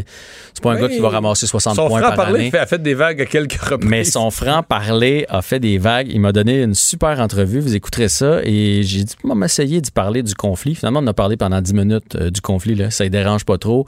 Il nous a expliqué, en tout cas, le point de vue des joueurs, à quel point c'est compliqué chez les joueurs. Tu sais, les, les- les propriétaires là, sont 30. Ils peuvent, ils peuvent se, se mettre d'accord. Les joueurs, c'est 700 joueurs. là. Il y en a qui ont 40 millions dans leur compte de banque. Il y en a un autre qui a 75 000 dans son compte de banque. Tu sais qu'il y en a un qui est prêt à laisser passer, l'autre veut pas. Il y en a un qui sait qu'il va jouer pendant 15 ans, l'autre, il se dit, moi, si- dernière saison, il est rendu à 37 ans. ben- Ouais, ou tu sais, quelqu'un qui, fait comme moi, si je peux être 2-3 ans dans la ligue, ça va déjà être super. Fait que, Ah ouais, c'est ça. il nous a parlé de des tout cas, ça. Il nous a surtout parlé, pour lui, c'est un manque de respect, vous allez l'entendre. Euh, J'ai sorti euh, son intervention euh, parce qu'ils ont, ils ont signé quelque chose il n'y a pas longtemps, puis là, les, les propriétaires veulent plus le respecter. Puis, vous allez voir, on a fait un montage. La deuxième question, c'était concernant le temps des fêtes, parce que ils veulent que ça commence le 1er janvier. Fait que j'y ai demandé, mais ça, ça veut dire que Noël, jour de l'an, vous autres, vous allez être en quarantaine. Puis ce qu'il m'a dit, c'est effectivement, c'est encore les joueurs qui allons payer pour ça. On écoute. n'importe qui qui achète une voiture avec le vendeur, oh, on va l'acheter à 30 000, puis tu reviens trois minutes plus tard, ben, il manque 3 000 Tu sais, c'est- l'entente de signature d'une convention. Les deux parties l'ont signé en juin, disant, ouais, on est correct pour six ans. Nous autres, on avait prévu une pandémie plus longue que le mois de septembre, octobre. Tu sais, on est prévoyant. une pandémie, t'arrêtes pas ça du jour au lendemain. Donc, je trouve que c'est un manque de respect de signer une entente puis de revenir trois mois après puis dire nous autres on en veut plus. Si ça serait les joueurs qui voudraient plus, ça passerait jamais. Si on retourne au jeu le 1er janvier, les propriétaires vont être à la maison avec leurs leurs enfants, leurs petits-enfants. C'est les joueurs qui seront pas euh, tous ensemble à Noël. Et ça continue comme ça. Puis il me disait, le, le il dit, oui, il y a des équipes en danger, là, mais le propriétaire des Sharks, par exemple, il vaut 12 milliards. Fait que, euh, oui, on dit, bon, les joueurs, ils font 4 millions par saison, là, qui viennent pas nous faire brailler. Ben, lui, il dit un peu la même chose du propriétaire, qui viennent pas nous faire euh, Regarde, les. Sharks, si je me trompe pas, c'est de Silicon Valley. là. C'est c'est un. Ah, Il me l'a nommé euh, Bill quelque chose, là, mais Ouais. euh, c'est Ouais. ça. Beaucoup de sous. Il, il m'a parlé des déboires des Sharks aussi, euh, de l'année passée. Il a dit qu'il n'y avait pas de cohésion, que tout le monde jouait pour son contrat, jouait pour sa petite personne. Là, vous allez voir, il, il passe sa, sa- sa propre saison au bat. J'ai parlé du Canadien pour savoir nos acquisitions, si, euh, tu sais, comment lui il trouvait ça. Vous allez voir, c'est fort intéressant. Et euh, du chandail des Sharks qui m'a dit, euh, tu sais, le nouveau là, qui ont sorti cette semaine, il a fait Pof! Correct, celui des Sharks. Mais il est en amour avec un des chandails qui sont sortis. Qui, est- qui est- qui est Celui des. Nordiques. Exactement. Ah oui, celui de l'Avalanche. Ah, Mais bon, c'est un gars de Québec. hein? Ben oui. Écoute, il faut. Mais je pense qu'il y a beaucoup de monde qui ont déjà vécu qu'à Noël, il travaille puis le boss, il est à la maison ou en Floride. là. je veux quand même. Il... Non, je sais, mais c'est parce que les joueurs voudraient commencer genre le 15 janvier. Oui. Les propriétaires, eux autres, ils veulent le premier pour jouer plus de matchs. Parce que si les joueurs commencent le 15, ils vont pouvoir être Noël en famille, puis après ça, ils Oui, vont. c'est vrai. Mais Ils ce, ce- bout-là, je suis d'accord avec toi. Ouais. Puis j'allais challenger là-dessus parce que ce qu'on a appris aujourd'hui, c'est que dans le fond, c'est les joueurs qui pèlent par en avant présentement. hein. Les joueurs doivent de l'argent aux propriétaires parce que ça a été plus. Tu sais, ils partagent les déficits ça. Puis là, ils vont faire un plus gros déficit, puis ils veulent le pelleter encore plus en avant. Il- il- Martin Leclerc qui a signé un bel article ce matin qui, qui expliquait qu'il y a des jeunes qui ont 15-16 ans aujourd'hui. Quand ils vont arriver dans la ligue, ils vont payer pour ce que les joueurs actuels ont, pelleté par en avant. là. C'est ça qu'ils ont signé Mm. dans, la, pro- dans la nouvelle Déjà qu'il convention. faut payer la dette ici de Justin Trudeau. Et... On n'a pas c'est fini ça. de payer. Pour quelques années. Ouais, ouais, c'est ça. Surtout les plans. Il faut- que tu me l'expliques. Comment? T'as dit ça? Falloir tu, euh, C'est vendredi. Hein? Euh, parce qu'on est toujours en train de chialer après le Canadien, mais là, tu me dis que les partisans, eux, sont comblés. Euh, un sondage qui a été fait par The Athletic et euh, il y avait 37 des gens qui, étaient, qui trouvaient que le Canadien était une équipe digne de rentrer en série l'année passée. On est grimpé avec les transactions de Marc Bergevin à un taux de satisfaction de 95 Voyons. Ben, voyons. des gens qui croient qu'on a d'affaires De en 30, série quoi, de 37? à 95. Ben voyons. Ouais. Ben, en C'est série. quoi la marge d'erreur de ça? Et là, concernant les- la Coupe Stanley, il y avait 12% des gens qui disaient que le Canadien avait des chances de gagner la Coupe Stanley. L'année passée, il y a cinq 12, ans. d'ici 5 ans. OK, pas dans un an, d'ici 5 ans. On est monté à 37 Les euh, coups qui ont fait le plus plaisir, c'est euh, Josh Anderson qu'on est allé chercher, la signature de Gallagher à long terme. Et le seul petit bémol avec lequel les partisans sont pas d'accord, c'est que Philippe Dano n'a toujours pas de contrat avec l'organisation. Ça, ça, ça, ça passe pas dans le sondage. OK. Mais l'optimisme est revenu, là. ben, clairement. Fait que ça nous prend une saison, là. Quoi? Les partisans du oui, oui, oui, oui. Mais oui, mais oui. Les partisans, c'est les partisans. Ben oui. Il faut vivre d'espoir, non? Oui. Bon, les Raptors aussi vont devoir un peu vivre ce qu'a vécu euh, l'impact, c'est-à-dire d'aller s'établir euh, du même côté de la frontière que les autres équipes. S'en vont à Tampa pour euh, le début de saison. En tout cas, c'est ce qu'ils ont annoncé. Donc, ils vont être loin de leurs partisans. De toute façon, il n'y aurait pas eu de partisans. Fait que ça change pas grand-chose. C'est plus pour les joueurs. Ils vont être loin de leur famille. Fait qu'ils vont euh, élire domicile à Tampa. Puis, ils, vont- ils espèrent, évidemment, en cours de saison, revenir à Toronto. Mais pendant que j'enregistrais mon émission, je pense qu'ils ont fermé Toronto, là, ou Toronto va être... Euh, euh, lundi. Confinement complet, Toronto Bon. lundi. Fait que, fait que visiblement, à moins que Mme Charret nous dise l'inverse, ils vont pas être de retour d'ici Noël à Toronto. Non, c'est peu probable. Je termine avec l'impact. Oui. Gros match ce soir. C'est à 18h30 contre le Révolution de la Nouvelle-Angleterre. Puis moi, quand on pense une équipe morte comme ça, je sais pas pourquoi, mais je- crois aux surprises. Alors, euh, Faut voir que là, il, affronte pas une méga puissance de la Ligue. Il affronte une équipe qui a fini presque au même rang qu'eux, au Ben, même nombre de points dans la saison. la Nouvelle-Angleterre a une fiche déficitaire aussi. Là. Fait que c'est possible. Euh, dans le fond, l'Impact a terminé 9. La Nouvelle-Angleterre a terminé 8. Puis là, c'est comme une mini-série avant Entre le d'entrer. 8e et le 9e. Ouais, puis entre le 7 puis le 10. Puis après ça, là, on va avoir les, les 6 qui sont déjà classés, plus les deux autres qui vont gagner. Mais là, si on, si on se classe, on va être 7 ou 8. Et là, le match d'après, on va aller affronter la position 1 ou 2. Là, ça, Ça va être plus difficile. Là, ça va se compliquer un petit peu plus. Là. Ouais. Mais une à la fois. Exactement. Puis on prend tout. Présentement, on n'a pas de sport, fait qu'on prend tout ce qui passe. Mais j'ai compris quand même que euh, Thierry Henry, qui a donné une série d'entrevues, a l'air euh, il a l'air confiant, lui. Ben, et je- ben, de toute façon, il va pas dire l'inverse. On va en manger une. Ouais, mais je pense qu'il est surtout content de la direction que les. Eux autres ont l'air d'avoir un plan. Ça me fait penser, on dirait, aux Canadiens qu'il y a, il y a deux ans, quand ils disaient. Tu sais, quand Mawson a, a- a dit à Bergevin qu'il continuait puis qu'il n'y avait pas de problème. Nous autres, on faisait comme, voyons donc, il y avait un plan. Euh, Olivier Renard puis Thierry Henry ont l'air de savoir ce qu'ils s'en vont. Ils ont changé les joueurs, ils ont changé le caractère de l'équipe. Ils savaient, eux autres, là, cette année, qu'ils étaient en reconstruction. Fait que pour eux autres, d'être en série puis d'avoir du millage, de l'expérience, c'est déjà beau. Puis ils ont l'air d'avoir un plan pour les prochaines années. On espère que tout va bien se passer. On va surveiller ça. Donc, dès 18h30, 18h30. on joue tôt. Merci. Bonne fin de semaine. On s'arrête pour la pause. Pendant que votre attention est centrée sur vos urgences du matin, vos réunions d'affaires du midi, votre retour à la maison ou votre emploi du soir, celle de Desjardins Entreprises est centrée sur plus de 400 000 entreprises à toute heure du jour. Grâce à notre connaissance des secteurs d'activité et à notre accompagnement spécialisé, nous aidons les entrepreneurs à relever chaque défi pour qu'ils puissent rester centrés sur ce qui compte, le développement de leur entreprise.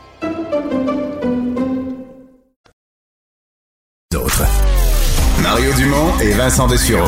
Inséparables comme les aiguilles d'une montre. Cube Radio.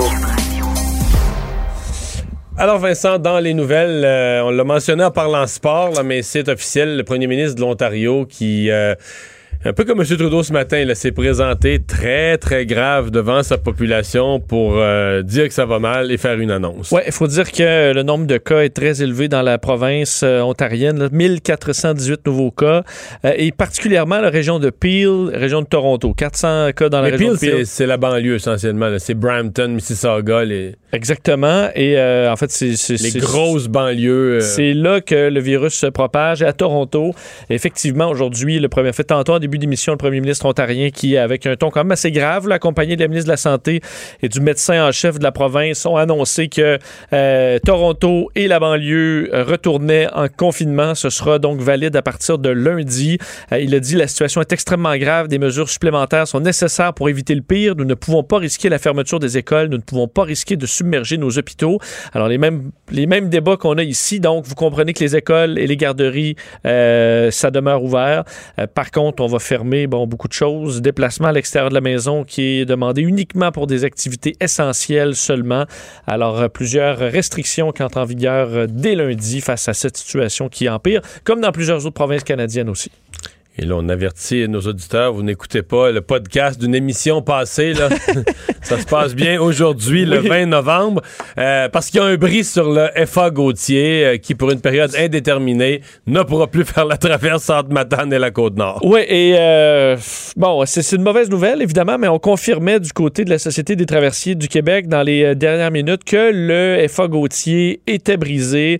Notre collègue Katia Laflamme, entre autres, qui... Mais il sort là, de l'entretien, du gros entretien qui avait d'ailleurs été un peu plus long que prévu. mais ça fait quoi? Ça fait deux, trois semaines à peu près qu'on annonçait qu'il revenait de son. Ça fait effectivement pas très longtemps, parce qu'on se souvient que pendant, euh, dire, le, le, CRMA est rentré dans le quai, là, c'était à la fin ouais. du mois d'octobre. Donc euh, là, le FA Gauthier qui était revenu.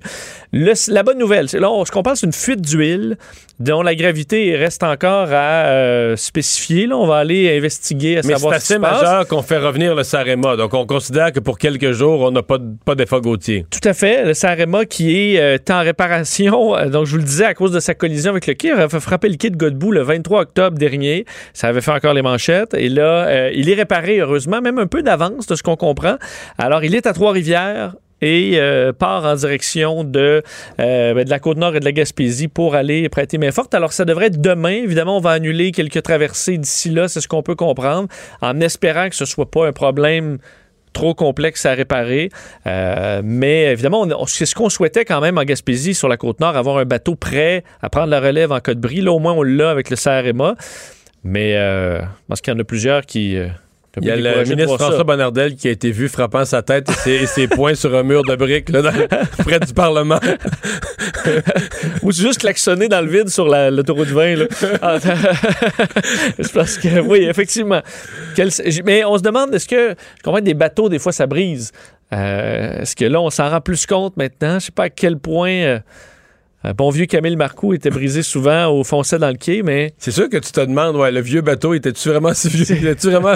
On le qualifiait de fini, Ouais. là, mais- Il est où, ce bateau-là? Ah, le là? le camion Marco était vraiment vieux. Je pense qu'il est, il est démantelé. Il était, par euh, morceaux. Là. Ah ouais, il, est- fini.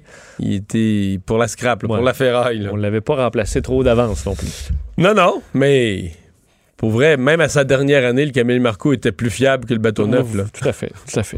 Enfin, bon, euh, on va se parler de, du président Trump qui a rencontré la presse cet après-midi. Oui, rencontrer, ça veut pas dire parler avec la presse, hein, parce que et même certains journalistes euh, qui avaient très hâte de parler au président étaient un peu déçus. Le président n'a pas répondu euh, vraiment aux questions des journalistes. Ça fait 17 jours, Mario, que Donald Trump, qui généralement répondait longtemps là, aux journalistes, n'a pas répondu aux questions des journalistes, mais il s'est présenté euh, pour parler surtout euh, de son plan pour baisser le prix des médicaments aux États-Unis. Alors quand même un, un point qui est, euh, qui, qui est intéressant, mais il a profité C'est un sujet intéressant, mais ça, ça sort un petit peu de nulle part après-midi. oui, d'ailleurs, surtout qu'une grande partie de ce bon de, de cette sortie visait à, ins- à- à critiquer le Big Pharma pour dire qu'ils ont investi des millions et des millions de dollars en publicité négative contre Trump, blâmant euh, donc les, les- les pharmaceutiques pour ben, sa défaite, qu'il ne reconnaît pas encore. Mais euh, il a dit que sans lui, Mario, il n'y aurait pas eu de vaccin avant quatre années. Quatre ans de plus si ça n'avait pas été de Donald Trump. Euh, alors, lui ne reconnaît pas évidemment la victoire encore et ne pas euh, parler de transition. Alors, je vais vous faire d'ailleurs entendre un extrait du président un petit peu plus tôt aujourd'hui. Big Pharma ran millions of dollars of negative advertisements against me during the campaign, which I won, by the way, but you know, we'll find that out. Uh, almost 74 million votes. We had Big Pharma against us. We had the media against us. We had big tech against us. Uh, we had a lot of dishonesty against us. Alors, il n'en revient pas d'avoir eu 74 millions de votes. Il a Euh, gagné. Ben, Joe Biden en a eu 80 millions. Oui, mais là, il dit que j'ai gagné finalement. Euh, oui, il dit qu'il a gagné. Avec Euh, tout le monde contre lui. Le- les Big Pharma, les grosses compagnies technologiques, les médias contre lui, puis il a gagné quand même. Effectivement. Mais évidemment, il n'y a rien de ça qui n'est vrai. Là. Alors, euh, c'est la situation. Est-ce que ça rassure euh, les Américains euh, de voir que le président a quand même un autre dossier, là, parce qu'il semblait pas travailler du tout sur aucun dossier depuis euh, pratiquement deux semaines. Alors, veut baisser le prix des, des, donc, des médicaments aux États-Unis. Entre autres, on parlait du Canada en disant qu'on pouvait aller acheter des médicaments au Canada. On sait que ça, ça avait été un sujet quand même sensible il y a quelques années, parce qu'il y a des, des médicaments qui sont beaucoup moins chers au Canada. Mais si les États-Unis les achètent, ça pourrait causer une pénurie. Alors, peut-être un dossier qui va être à surveiller. Il y a ce meurtre qui a eu lieu hier en plein jour, cette tentative de meurtre qui est en plein jour euh, sur, euh, dans, le quartier Villeray, euh, 8h20 le matin, un citoyen dans son véhicule. Euh, là, on a procédé à une première arrestation. Oui, et euh, faut dire, bon, finalement, c'était un dossier de meurtre puisque la personne atteinte par balle est Oui, finalement décédée, décédée, euh, donc euh, hier en fin de journée. Et euh, donc, c'est traité comme une histoire de meurtre prémédité. Et aujourd'hui, Andrew Thomas Labrèche, 23 ans, a été accusé de meurtre prémédité, donc de Franz Louis, tué par balle hier en plein jour sur la rue Fabre dans le quartier Villeray. Dossier, évidemment, qui a ébranlé beaucoup le quartier, là, un coin tranquille, en plein, en plein matin de semaine, là, où des co- coups de feu sont tirés euh, un véhicule, euh, donc causant la mort de cet homme connu des policiers euh, pour des liens, entre autres, avec la mafia dans des affaires d'extorsion. Euh, devait comparaître au Palais de justice de Montréal cet après-midi. Euh, le SPVM l'a confirmé d'ailleurs sur Twitter, fait face à des accusations donc de meurtre prémédité, mais ce n'est pas lui qui est vu comme le tireur. Il aurait été aperçu, enfin, on aurait certains témoins ont aperçu la plaque d'immatriculation dans lequel qui aurait été utilisée pour faire fuir le tireur. Et c'est le conducteur de ce qui serait cet homme-là, là, Andrew Thomas Labrèche. Alors, euh, l'enquête qui n'est pas On l'accuse de meurtre quand même, mais il est peut-être juste le. Ben, c'est ça. Euh, on verra là, la, la- la- la précision de, de l'enquête si le 24e homicide à survenir à Montréal. Peut-être ça peut être une façon de 2020. l'encourager. S'il connaît le véritable meurtrier. Tu, tu vois, j'ai pas pensé à ça, mais c'est. euh, Si c'est pas lui puis il connaît l'identité du véritable meurtrier, il pourrait aider les policiers. pourrait, pourrait peut-être fournir des informations euh, Utiles? utiles et importantes. Alors, euh, et c'est un homme, faut dire, la brèche qui est connu également du milieu policier. La ville de Québec qui a présenté le design de son futur tramway. Oui, as-tu vu? J'ai vu un peu, ouais, j'ai vu Ah, la photo, l'image. C'est beau. Le seul problème, on donne pl- plusieurs choix, là, A, B, C, puis euh, je suis pas capable de voir la, la Ah, différence entre chaque. Euh, mais euh, donc, euh, le maire Labombe présentait son design. faut comprendre, là, c'est une idée, là, parce qu'on n'a pas fait, il y a a des appels d'offres qui vont devoir être faits, donc les compagnies vont pouvoir avoir leur design, mais c'est une, on veut une piste, là, pour montrer un peu le style qu'on aimerait avoir à Québec, parce que pour M. Labombe, il y a quand même un, faut trouver l'équilibre entre patrimoine et modernité, ce qui n'est pas nécessairement facile dans une ville comme Québec. Le thème est celui de la modernité dans le patrimoine. Il faut faire parler le patrimoine en reflétant le paysage urbain sur le véhicule du tramway. Le tramway traversera le paysage pour incarner la modernité dans le patrimoine. Ou le patrimoine dans la modernité. Alors. euh, On est fatigué un petit peu, là. oui, surtout qu'il a dit. Un, un vendredi après-midi, là? Surtout qu'il a dit, M. Labombe, c'est pas un modèle compliqué. Euh, T'essouffles notre esprit, là. oui, mais il dit c'est pas un modèle olé olé. Il a utilisé ça comme thème parce que ce qu'on veut, c'est quand même que ça se fonde un peu dans le paysage, que ce soit indémodable au fil du temps. Alors c'est de couleurs qui, disons, ça le gris domine euh, et ça se retrouvera ce style-là autant sur le tramway que sur les infrastructures du tramway. Alors je vous disais trois interprétations différentes A, B et C. Vous pourrez aller voir. Moi, c'est ça. Il faut avoir un œil averti, j'ai trouvé, pour voir les différences. Mais euh, C'est été- peut-être ça, peut-être le jeu, tu sais, huit différences. ben, c'est ça que j'essaie de voir, là. Quelle est la. T'encercles les huit différences. puis- J'ai peut-être regardé vite un peu, mais ça m'apparaissait quand même similaire. Et euh, alors, on veut un côté intemporel et euh, pas trop futuriste également, comme dans certaines villes d'ailleurs. Et M. Labombe en a profité pour déplorer les retards, certains retards. On sait qu'il a été a eu des rapports négatifs sur le tramway. J'espère que le gouvernement du Québec s'implique le plus rapidement possible. Euh, le fait qu'il y ait énormément d'argent en jeu euh, dit que selon lui, ce méga projet devrait aller de l'avant rapidement.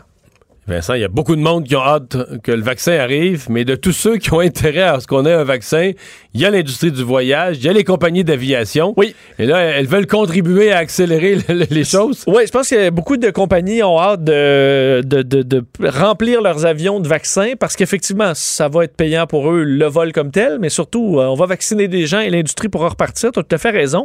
Mais dossier que j'ai trouvé très intéressant sur, euh, bon, il faut dire de l'aviation, là, dans, euh, au début de la pandémie, le, euh, l'utilité a été pour transporter de l'équipement médical. On s'en suit avec l'Antonov Oui. 225 qui a atterri rempli de, De euh, de masques, blouses, de de, blouses. masques et autres. Alors, l'industrie aérienne a beaucoup modifié d'avions pour enlever des sièges, remplacer ça en cargo pour transporter de l'aide médicale à la grandeur du monde. Mais là, on devra le faire pour les vaccins parce qu'on va entrer dans une production massive de vaccins, que ce soit probablement Pfizer et Moderna et d'autres qui vont suivre.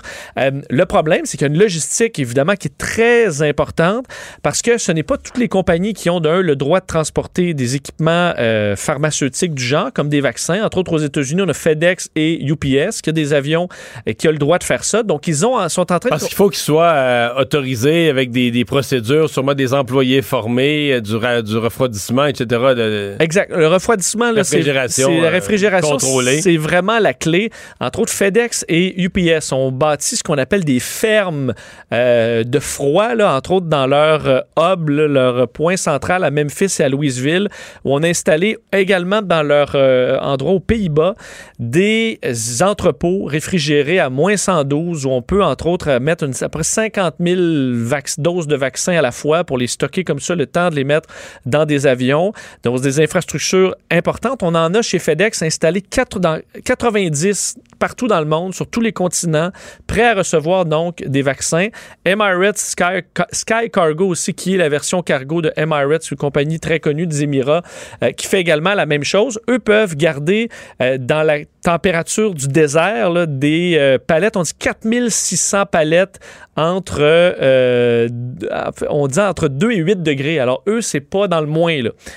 Euh, un point là-dessus, parce qu'on se dit, euh, tout ce qui à plusieurs endroits, on peut garder des entrepôts à moins 20, par exemple. Et là, on dit, ah, ben, Pfizer, ça marche pas parce qu'il faut garder le vaccin beaucoup plus froid. La chose, Pfizer, là, quand ils vont envoyer les vaccins, ils vont être emballés dans, un, dans de la glace sèche qui serait capable de rester après 10 jours euh, à moins 20. Alors, si on garde un entrepôt à moins 20, on est capable de garder les vaccins pendant 10 jours. Alors, ça permet de limiter le besoin de chambres ultra réfrigérées. Et euh, également, on va s'assurer d'avoir un transfert hyper rapide. On est en train de travailler sur ces systèmes-là pour que, par exemple, pour passer d'un avion à l'autre, les avions puissent se stationner queue à queue pour qu'on soit capable rapidement de, de traverser les vaccins d'un appareil à l'autre. Alors, c'est tout un balai qu'on prévoit. Et un des problèmes qu'on a, Mario, c'est euh, la glace sèche parce qu'on ne peut pas, par exemple, dans un Boeing 777 là, qui peut transporter 100 000 kilos d'équipement, on peut pas avoir plus de 6 000 kilos de glace sèche. Pourquoi? Parce que ça pourrait tuer l'équipage d'en avoir plus parce qu'ultimement ça fait euh, ça émet des gaz. ça émet des gaz et ça pourrait rendre in- pour les, les pilotes pourraient carrément s'évanouir alors ça limite quand même la quantité par appareil qu'on tu, peut tu vas transporter peut-être rire de moi, mais mettons que tu me disais, OK, la limite, là, c'est, c'est, c'est 6 000, comment? 6 000 kilos? de 6 000 glace kilos. sèche. Puis là, tu dis, ah ben là, on est correct, on a 5 995, là. oui, tu respirais peut-être un peu plus nerveux. Ben, je sais pas, j'aimerais pas ça être à bord, là. Je pense qu'en aviation, généralement, il y a un bout, là, un buffer, comme on dit. Mais on dit, pour te donner un exemple, dans un 777, on pourrait juste le remplir à 5% de vaccins, mais on comprend que c'est pas très gros non plus, euh, euh, chaque vaccin. Alors, ce sera quand même tout un défi logistique. La bonne nouvelle, c'est que déjà, on est à travailler là-dessus dans les grandes compagnies aériennes pour s'assurer de pouvoir le faire sans délai dès qu'on reçoit les Ils vaccins. font d'une pierre deux coups. Ils font de l'argent à transporter les vaccins, puis en accélérant l'arrivée du vaccin, ben, ils se. Ah oui, ils vont être, ils vont être très excités de les livrer. Merci. Le remède à la désinformation. Mario Dumont et Vincent Dessureau. Cube Radio.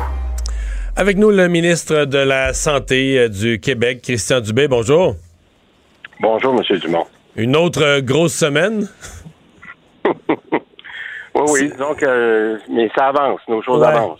C'était quand même, euh, on, dit ça avec le sourire parce qu'il reste le temps des fêtes, c'est pas une question de vie ou de mort, mais c'était quasiment ça pour une partie de la population. Là, la, disons, sur le plan humain, la, la capacité de fêter Noël, là, ça plaçait votre gouvernement sous haute pression?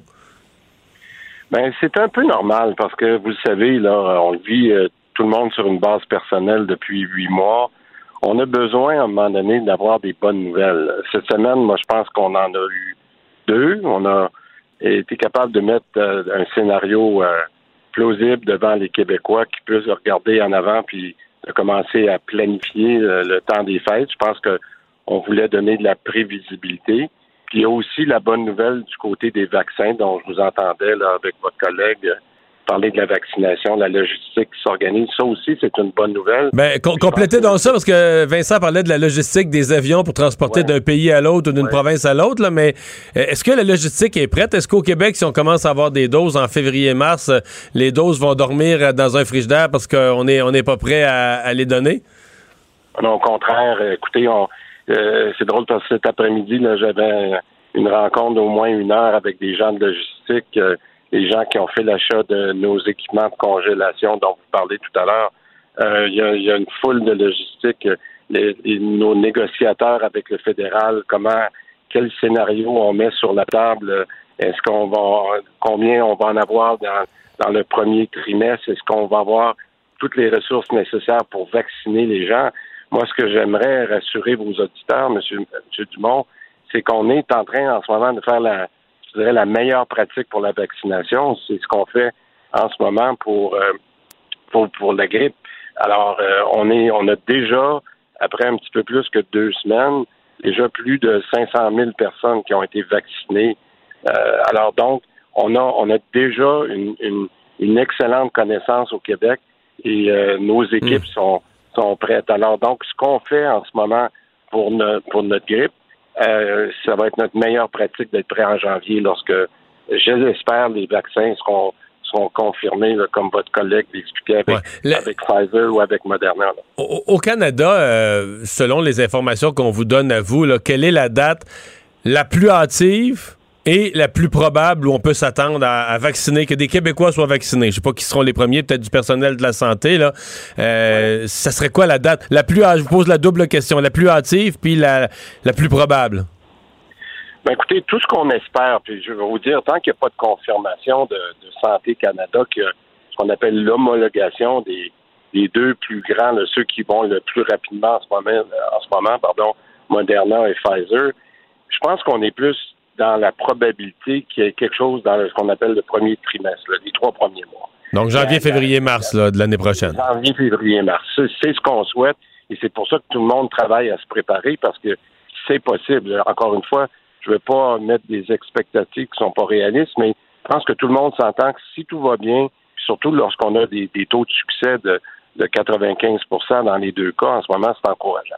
Bon, pour répondre à votre question, si on parle du premier trimestre, la, la vraie question ou la sous-question, c'est mais combien dans le premier trimestre? Parce que là, c'est là qu'on va voir est-ce qu'on va s'en faire livrer euh, 500 000, 1 million, 1 million et demi?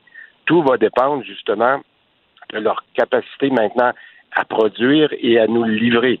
Et avec la logistique dont vous parlez, nous, on s'est assuré d'être prêts à la livraison pour être capable d'en faire beaucoup plus que ça, d'avoir la logistique en termes de nos, de nos entrepôts, en termes de nos, nos congélateurs, d'être capable de les amener à nos centres de vaccinage, de vaccination, pardon. Mais donc, c'est plus de savoir combien va, va se faire dans le premier trimestre. Mais dans le premier trimestre, on peut on peut-tu régler le fait que dans le premier trimestre, il n'y aura pas de grand public là? Ça va être des ça va être des nombres restreints, donc des, des clientèles à vacciner ciblées, le personnel de la santé, des personnes on- malades.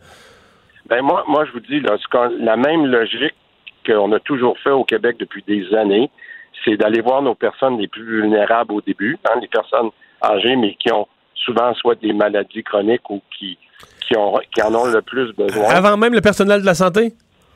Hybride. C'est les deux en même temps. Les deux en même vous temps, dire, OK. Il faut, il faut faire les deux en même temps parce que euh, c'est un peu comme, tu sais, quand vous êtes dans un avion, on vous dit, euh, quand est-ce que vous mettez le masque à vos enfants si vous manquez d'air, ben, il faut faire les deux. Il faut se protéger soi, donc c'est notre personnel de santé, puis il faut protéger aussi ceux qui sont les plus vulnérables. C'est la, même comparaison. Donc, et c'est pour ça qu'en ce moment, les scénarios qu'on fait, c'est d'être capable de dire, bon, si on en avait, exemple, 500 000 ou 1 million, ben voici ce qu'on est capable de faire. Puis au fur et à mesure que ça va rentrer, c'est qui qu'on va faire. Mais on est, non seulement on est déjà là-dedans, mais on s'assure d'avoir la logistique qui est prête. Avez-vous peur que ce soit objet de chicane? Je sais pas si vous commencez à vacciner, euh, que ce soit le personnel de la santé ou d'autres, si vous commencez à Montréal, les gens de Québec, des régions vont dire on passe deuxième. Euh, il me semble que ça va être ça va être tellement sensible, les gens sont tellement excédés de, de, de ce que la vie a été. Il me semble que ça va être ça va être d'autres arbitrages qui vont être délicats pour être perçus comme étant justes avec tout le monde, dans mesure où on peut pas tout faire en même temps. Là. Mais euh, je vais vous dire, on a, en tout cas, écoutez, c'est sûr qu'on parle pas lorsqu'on compare, euh, bon, par exemple, euh, l'influenza avec le COVID. Là, il y a- c'est pas une bonne comparaison, mais je pense que les gens se sont habitués au cours des dernières années, parce que c'est pas la première fois qu'on fait de la vaccination, qui, était normal d'avoir une préférence pour certaines euh, certaines personnes qui sont plus vulnérables. Alors moi, je pense pas que la, la- ça va être vraiment un enjeu. Ce que je, que je vous dis, c'est que nous, ce qu'on ce qu'on s'assure, c'est que plus on va en avoir, plus on va être capable de le faire, puis qu'on va avoir le personnel pour le faire. Parce que ça, c'est encore une fois, je l'ai dit, notre personnel de, de santé, il, est au bout du rouleau, puis on sait qu'ils sont fatigués. Alors, nous, il faut s'assurer que dans les, les simulations qu'on fait, c'est-à-dire les, les différentes hypothèses qu'on pose, on aura tout le personnel pour vacciner. Puis je vous rappellerai qu'on est excessivement heureux cette année pour la première fois d'avoir accès aux pharmaciens.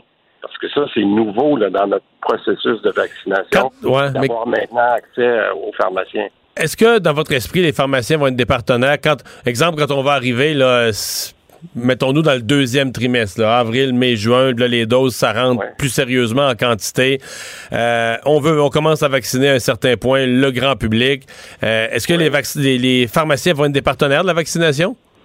Ah, tout à fait. C'est sûr, oui. Euh, ben oui, parce que, écoutez, juste l'exemple que je vous donnais là, tout à l'heure quand je vous ai dit, on, on a probablement déjà vacciné là, après quelques semaines pour l'influenza plus de 500 000 personnes sur un potentiel d'à peu près 2,3 millions de vaccins qu'on veut donner pour la grippe, pour l'influenza.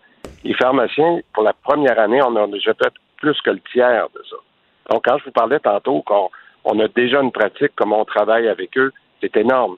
Parce qu'il faut que les gens se rappellent que lorsqu'on procède à la vaccination pour la COVID, on peut pas faire ça comme avant dans un grand aréna où on pouvait avoir des gens qui faisaient des longues files d'attente, puis on disait on passe 10, 15 000 personnes.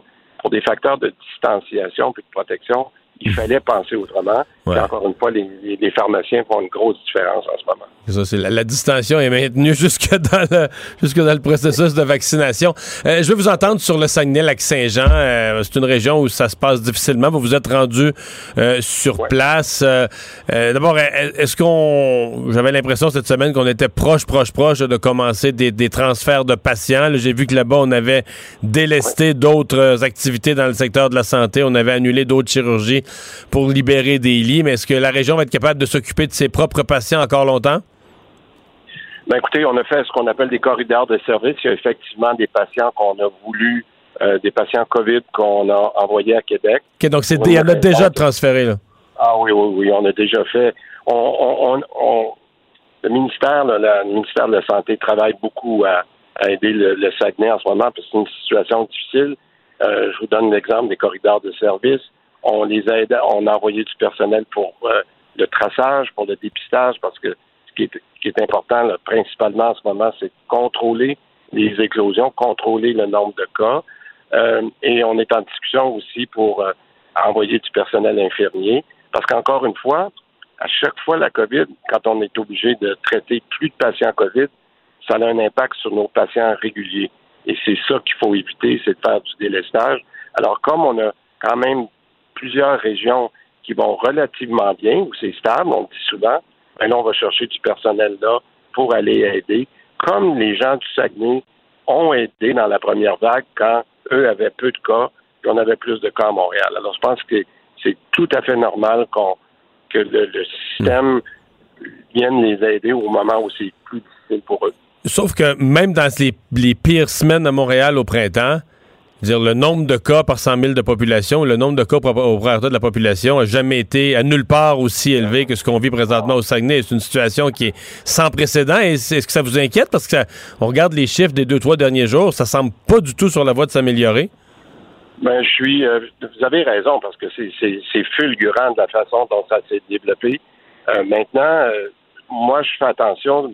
Puis vous le savez, M. Dumont, il faut pas prendre une ou deux journées. Là. Ils ont eu des enjeux techniques. euh, on dirait que quand ça va mal, tout va mal. hein. Ils ont eu des bris d'équipement.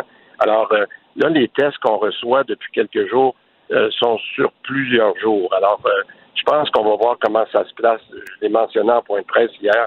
J'aimerais mieux attendre quelques jours, mais pour avoir une meilleure idée de la stabilité qu'ils sont en train de regagner, mais étant donné tout l'appui qu'on leur donne. Puis, encore une fois, la population fait un effort en ce moment de s'assurer de suivre les, les- les mesures sanitaires. Et je suis certain, comme comme c'est arrivé à Québec là, il y a plusieurs semaines, il y avait eu un, un impact important euh, de la COVID. Les gens se, sont, se sont pris en main. Moi, je suis certain qu'au Saguenay, d'ici une semaine ou deux, on va voir des améliorations importantes. C'est toujours pas réglé que les infirmières, la négociation? Non, euh, écoutez, euh, on dirait que à chaque fois, il y a- chaque euh, semaine a, son, euh, son lot de, de bonnes nouvelles, mais aussi de, de, de dossiers qu'on doit continuer. Ma collègue euh, Sonia Lebel au, au Trésor fait un excellent boulot, mais je pense qu'il faut qu'elle continue à, à amener des solutions avec, euh, avec la FIC notamment.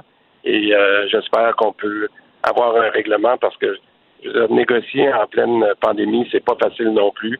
On sait que le personnel est- est fatigué. Le, le personnel a besoin d'avoir des bonnes nouvelles, comme je parlais tout à l'heure. Alors, euh, j'espère qu'on pourra trouver des solutions là avec nos négociateurs dans les dans les prochains jours. Monsieur le ministre, merci. Ça fait plaisir. Au revoir, le ministre de la Santé et des Services sociaux, Christian Dubé. Euh, bon, on a l'air- prêt pour la vaccination, Vincent? Oui, je pense que. Ce qui est bien, c'est que là, ça, tu peux vraiment prévoir la logistique. Oui, c'est sûr là, tu sais euh, pas exactement quel vaccin avec ses, ses sensibilités euh, va sortir premier. Là. Non, mais là, je crois comprendre qu'ils ont acheté plus de congélateurs que moi. On... Ah oui, il faut être C'est sûr que là. recevoir des doses de vaccin puis dire nous au Québec on peut pas y prendre, on n'a pas les congélateurs On pour aurait les l'air garder, fou. on aurait l'air fou puis je pense pas que la population aurait le pardon facile pour celle-là. là. Je pense que ça, ça rentre dans le ça coûtera ce que ça coûtera. Ça, Il y en a- il y en a eu quelques-uns de ça depuis le début de la pandémie. On va s'arrêter. Pendant que votre attention est centrée sur cette voix qui vous parle ici, ou encore là, tout près ici, très loin là-bas, Celle de Desjardins Entreprises est centrée sur plus de 400 000 entreprises partout autour de vous. Depuis plus de 120 ans, nos équipes dédiées accompagnent les entrepreneurs d'ici à chaque étape pour qu'ils puissent rester centrés sur ce qui compte, la croissance de leur entreprise.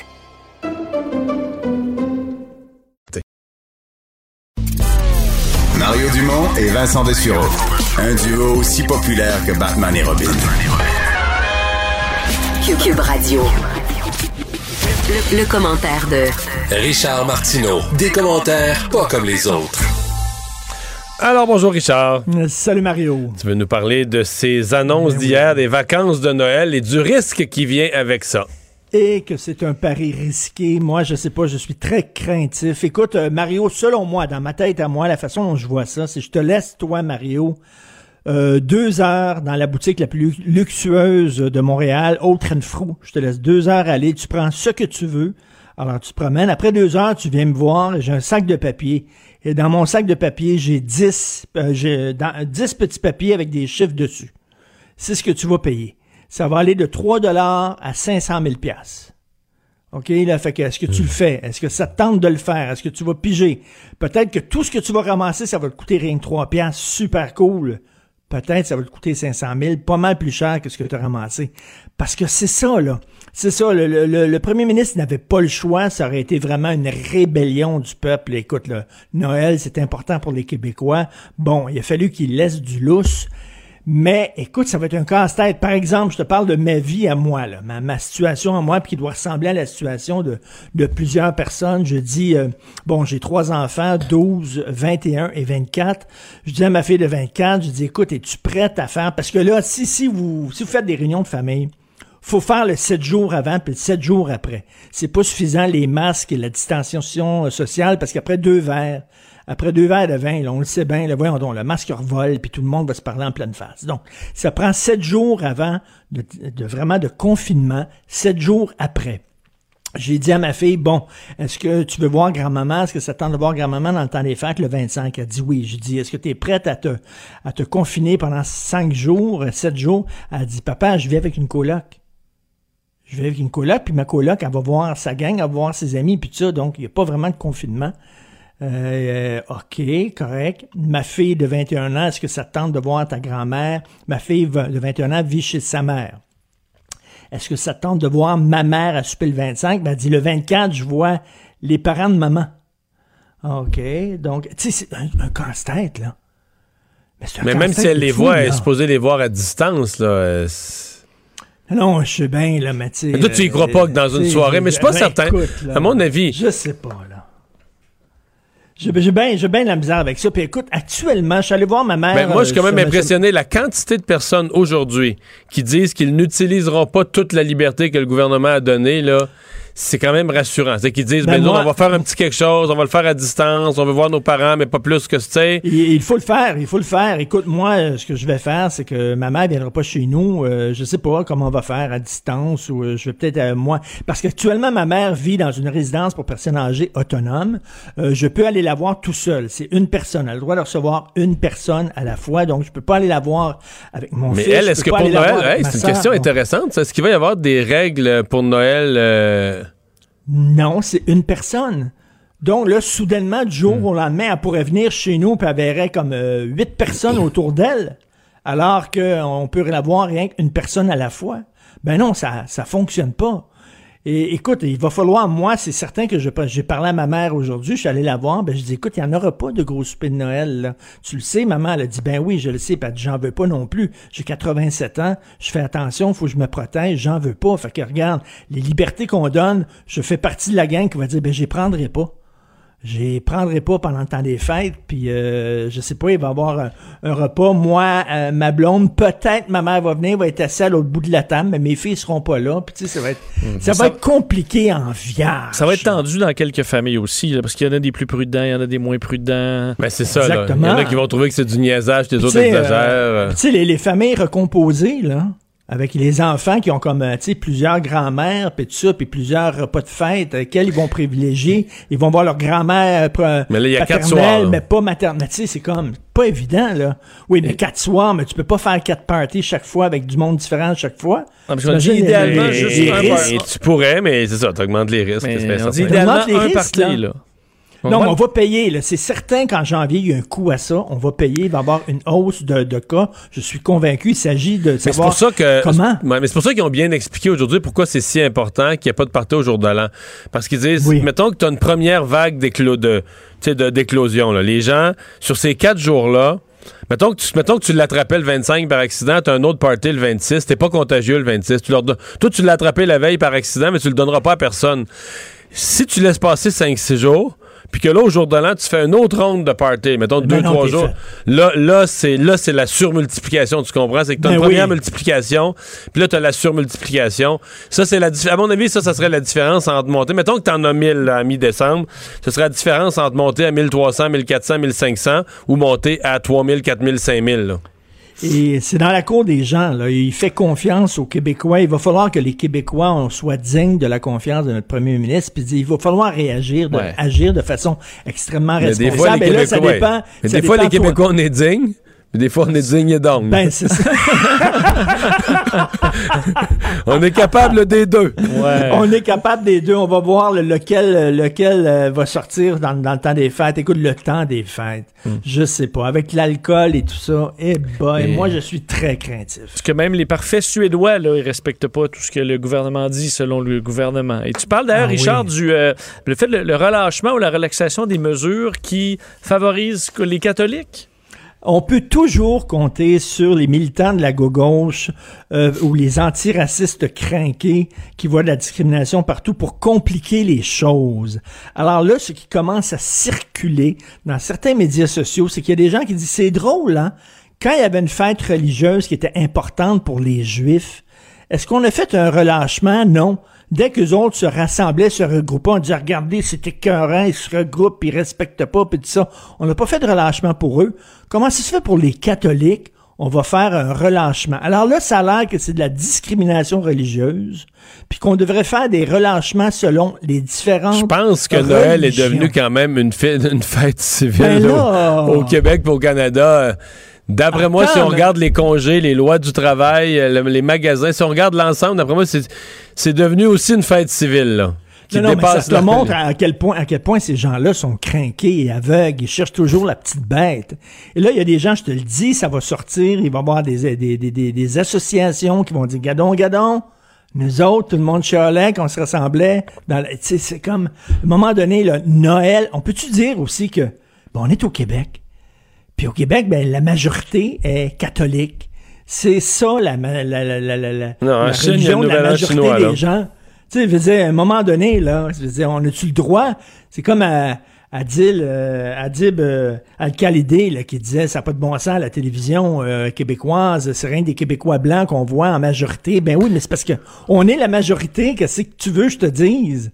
Ouais, mais tu il, vois, a, il a dit, il a dit des choses sensées. J'ai quand même aimé. Il y avait un ton quand même euh, modéré. Mais il maintenait un peu en disant qu'on voyait pas des personnes des communautés culturelles à la télé. Mais là, à un moment donné, il avait l'impression que c'était dans le passé. Il disait peut-être quand il était enfant, c'était peut-être un peu plus vrai il y a 20 Non, non, ans. parce que, non, non, il dit les jeunes qui ont 10 ans aujourd'hui, c'est la même chose. Et non seulement ça, il a dit les jeunes qui ont 10 ans, ils regardent pas la télévision. Premièrement, les jeunes qui ont 10 ans, ils regardent pas la télé, point. OK, ils sont pas sur la télé. Mais s'il il dit, la regarde regarde, c'est pas vrai qu'il n'y a pas de diversité à la télé au non, Québec. C'est mais non juste faux. seulement Là. ça, il dit, il regarde la télévision et tout ce qu'il voit, ce sont des émissions où l'on humilie la diversité, les, les gens des minorités raciales humiliés dans nos émissions. Je ne sais pas de quelle émission il parle, mais sais, bref, il y a toujours la petite bête. Mais là, donc, ça a l'air que, ah, ah, c'est pas correct, c'est pas juste envers les autres religions. Donc, c'est comme notre, notre laïcité qui est supposément euh, euh, très correcte pour les catholiques, mais très méchante pour les autres religions. Regarde T'as eu, euh, t'as eu des scoops sur ce qui s'en vient dans le journal. Ben demain, de ça va être très, très bon et j'invite tous les gens à regarder ça, à lire ça, ce dossier-là. C'est sur des gens qui ont eu la COVID et qui ont eu des séquelles extrêmement importantes. Écoute, euh, euh, Mario, toi et moi, on a un ami commun. Je le nommerai pas. On a un ami commun dont la blonde a attrapé la COVID il y a quelque temps. Je te dirai ça hors d'onde tantôt. La blonde a attrapé la COVID et elle s'en sort pas, là.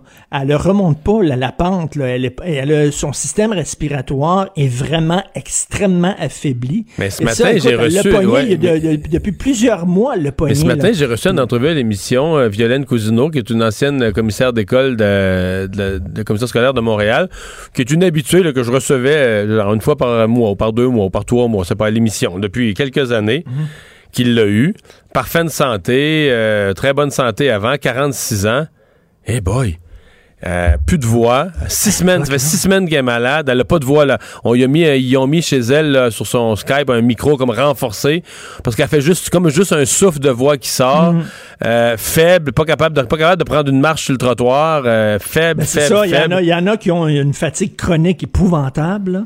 Ils sont alités depuis. Tu fait que si vous voulez jouer à l'auto, je reviens à ma loterie du début, là, en disant, moi, c'est pas de problème, je suis en forme et tout ça. Vous ne savez pas ce que vous allez pogner. Vous voulez pas pogner COVID. Peut-être qu'effectivement, pour vous, ça va être une grippe, c'est tout. Peut-être que non. Peut-être ça va vous démolir. Écoute, rien que perdre ton odorat et ton goût, là, c'est pas rien, là. C'est pas un détail, là. Tu sens plus et tu goûtes plus. Puis il y en a qui c'est pas revenu, là. Et demain, on va avoir plein de témoignages comme ça, des gens qui étaient en forme. Donc, euh, moi, il n'y a pas de problème. Moi, ça va être correct. Vous ne savez pas quel numéro vous allez piger. D'où l'importance, pendant le temps des fêtes, d'être extrêmement prudent pour nous et pour les gens autour de nous. C'est extrêmement important. J'ai hâte de voir ça. Mais écoute, la fille dont je te parle est comme la fille que tu interviewée, là. C'est V, là. Hein? Non, comme c'est des il- conséquences euh, importantes d'un changement de vie du, du jour au lendemain. Hey, Richard, Tout merci beaucoup. Hey, Bonne fin bon de semaine. tout le monde. Au revoir. Mario Dumont, un vent d'air frais. Pas étonnant que la politique soit sa deuxième nature. Vous écoutez Mario Dumont et Vincent Dessureau.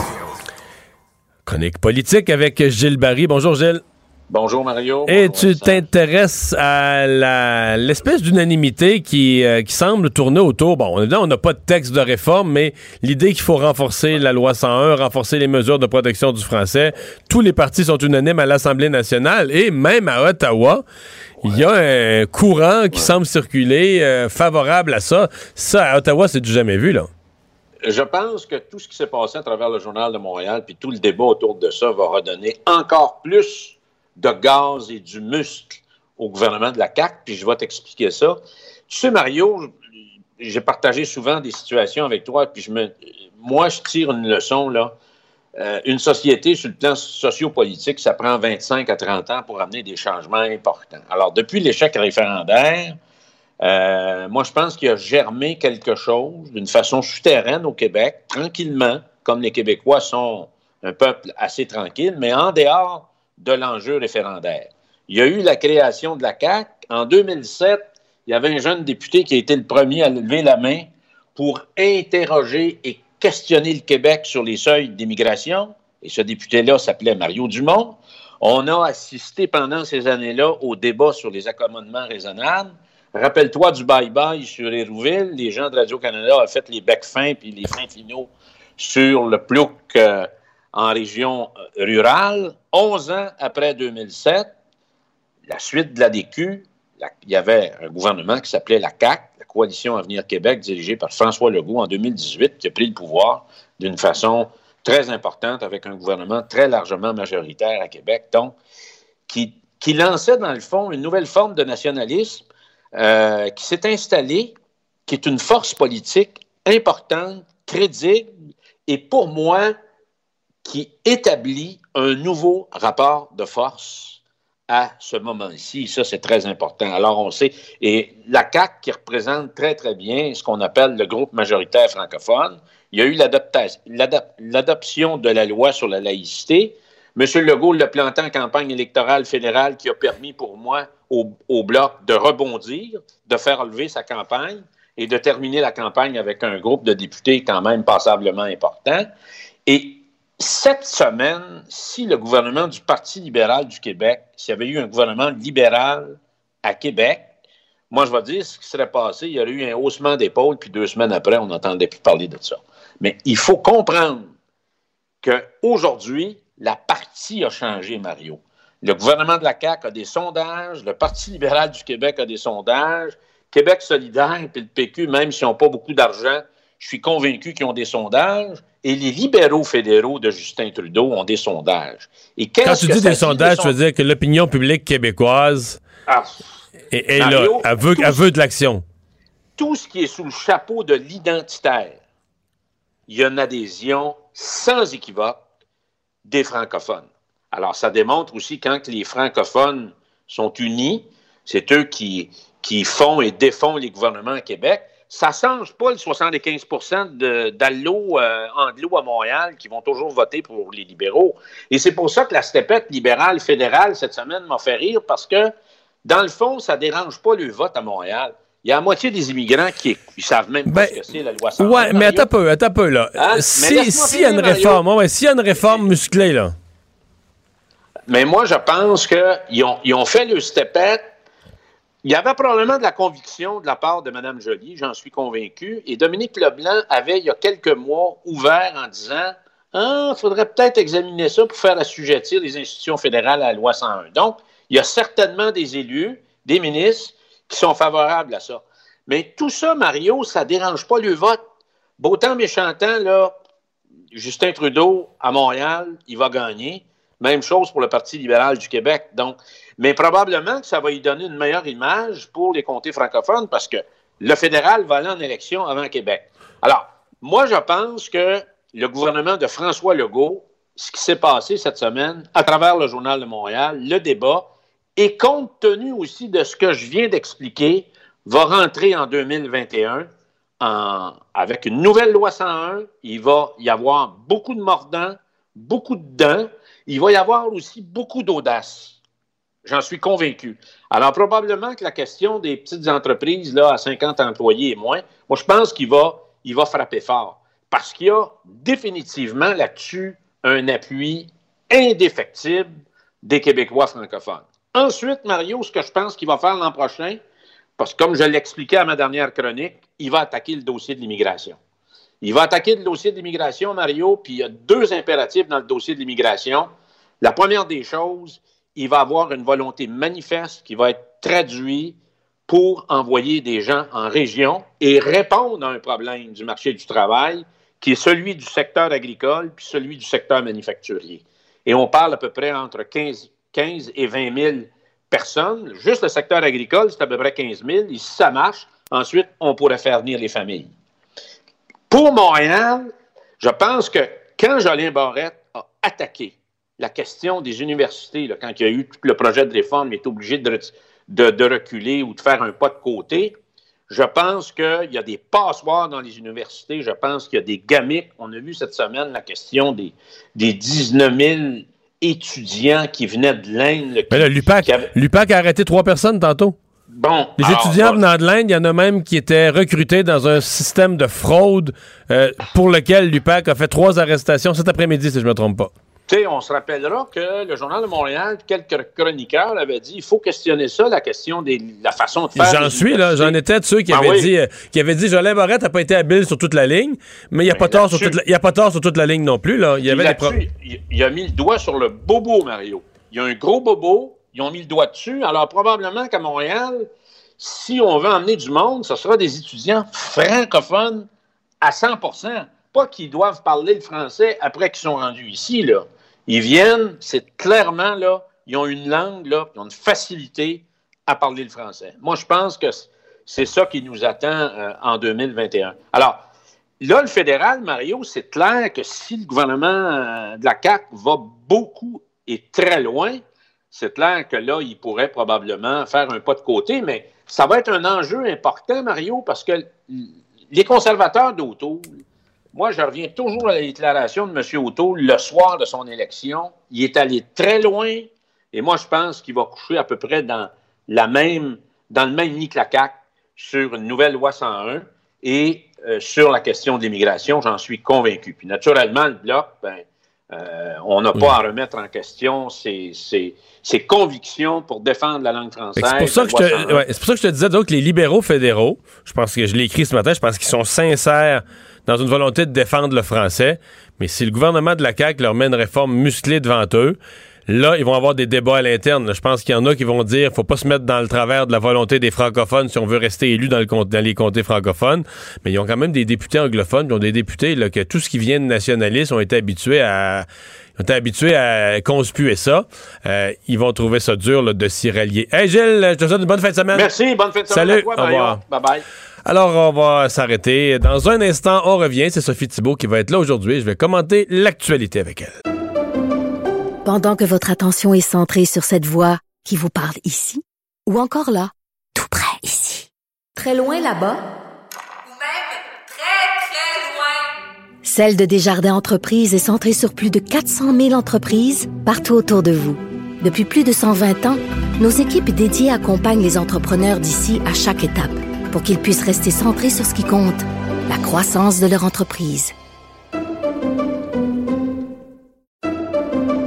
Pendant que votre attention est centrée sur vos urgences du matin, vos réunions d'affaires du midi, votre retour à la maison ou votre emploi du soir, celle de Desjardins Entreprises est centrée sur plus de 400 000 entreprises à toute heure du jour. Grâce à notre connaissance des secteurs d'activité et à notre accompagnement spécialisé, nous aidons les entrepreneurs à relever chaque défi pour qu'ils puissent rester centrés sur ce qui compte, le développement de leur entreprise.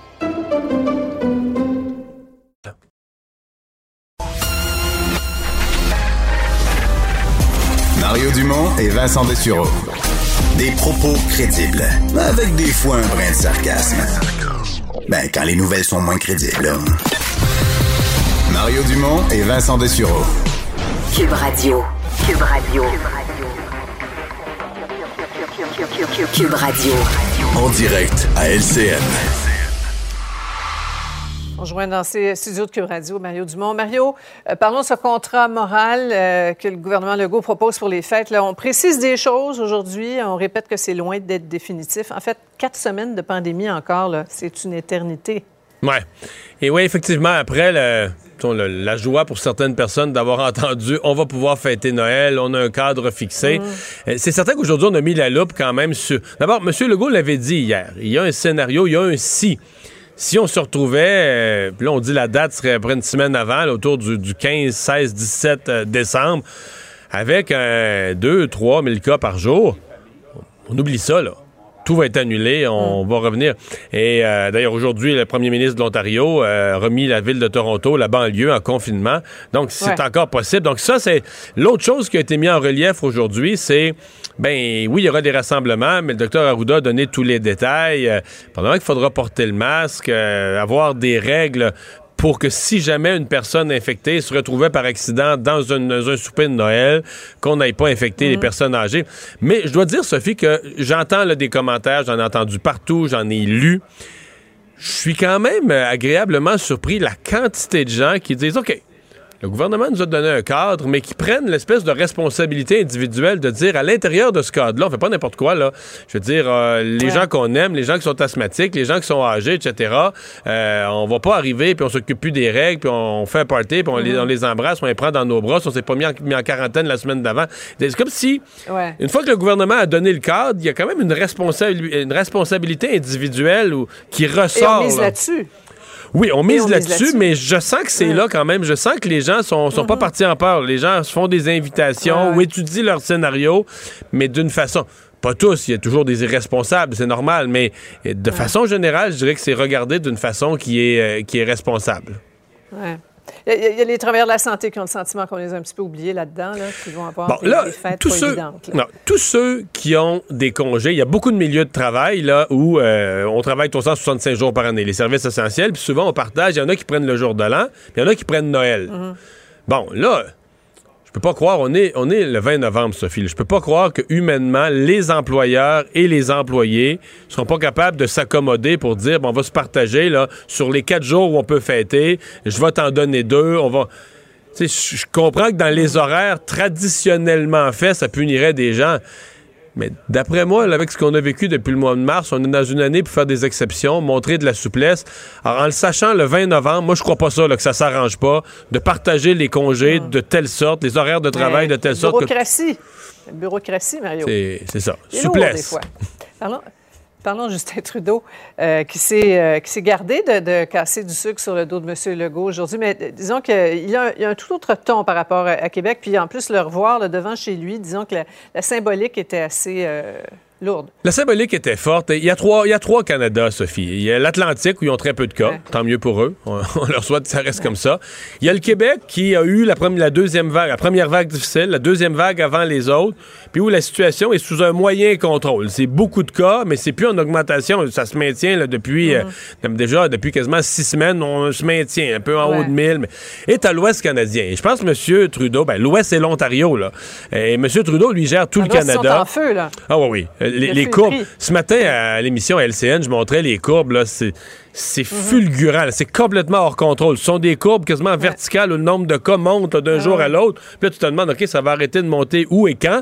Donc, euh. M. Trudeau fait face à cette situation. Je pense qu'il y a des provinces aujourd'hui où on n'est pas à l'étape du tout, du tout de parler de Noël. Au Manitoba, en Alberta, euh, on est presque en train déjà Ah. de dire on va être obligé de mettre un X sur Noël. Donc, M. Trudeau, lui, il y a ça comme portrait, il y a tout le Canada, et donc aujourd'hui avait un ton beaucoup plus dramatique et alarmiste, en effet.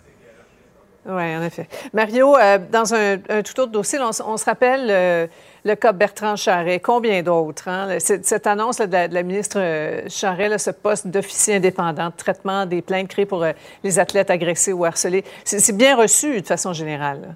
Oui, mais d'abord, euh, leadership de la ministre qu'il faut souligner, mais surtout la maturité des fédérations sportives. Je pense que les gens ont, euh, ont pris des leçons. Parce que les fédérations sportives pourraient voir ça négativement, là, pourraient voir ça comme, euh, comme si un gros espion, euh, quand on leur fait pas confiance à elles, les fédérations, pour gérer les cas, s'il y a Ouais. des agressions, qu'un gros espion va regarder au-dessus de leur épaule. C'est pas comme ça qu'ils le reçoivent. Ils disent, il faut avoir, pour le bien de nos jeunes, pour se protéger tout le monde, il faut avoir ce mécanisme indépendant.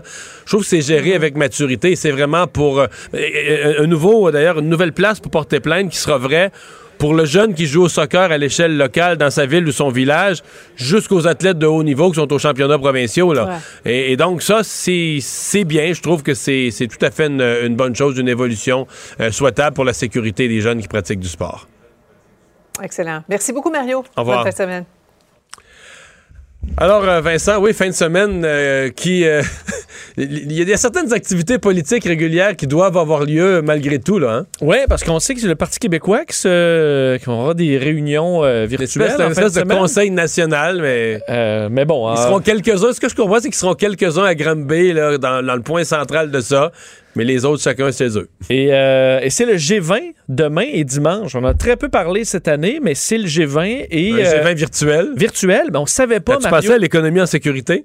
Eh, ben, En coût de hein. sécurité? En jet privé, en tout. Écoute, je pense qu'il va falloir envisager ça pour le futur, mais on savait pas si Donald Trump allait y participer. On est la veille, là. Et là, on vient tout juste de confirmer que Trump allait participer à, un- à une réunion virtuelle. Imagines-tu le malaise? Et... C'est sûr qu'il embarque, sa, il embarque sa conversation, puis c'est malaise généralisé partout. C'est sûr que oui, surtout que, euh, faut dire, un des G20 les plus mémorables, c'était pendant la crise en 2008. George W. Bush qui avait demandé un- une réunion d'urgence. On avait débloqué un programme pour stimuler l'économie de 5 000 milliards au G20. Et tout de suite, il y avait une autre édition du G20 à l'arrivée de Barack Obama. Et euh, on sait, la transition entre les deux présidents s'était fait de très belle façon.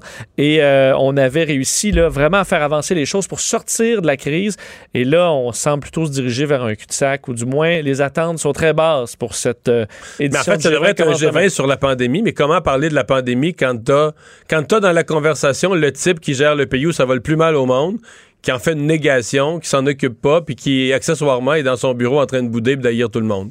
C'est pour ça que je pense que ça va être. euh, Il y a peut-être quelqu'un qui vont euh, barrer son petit, son petit carreau dans le Zoom. On va mettre un X sur sa face.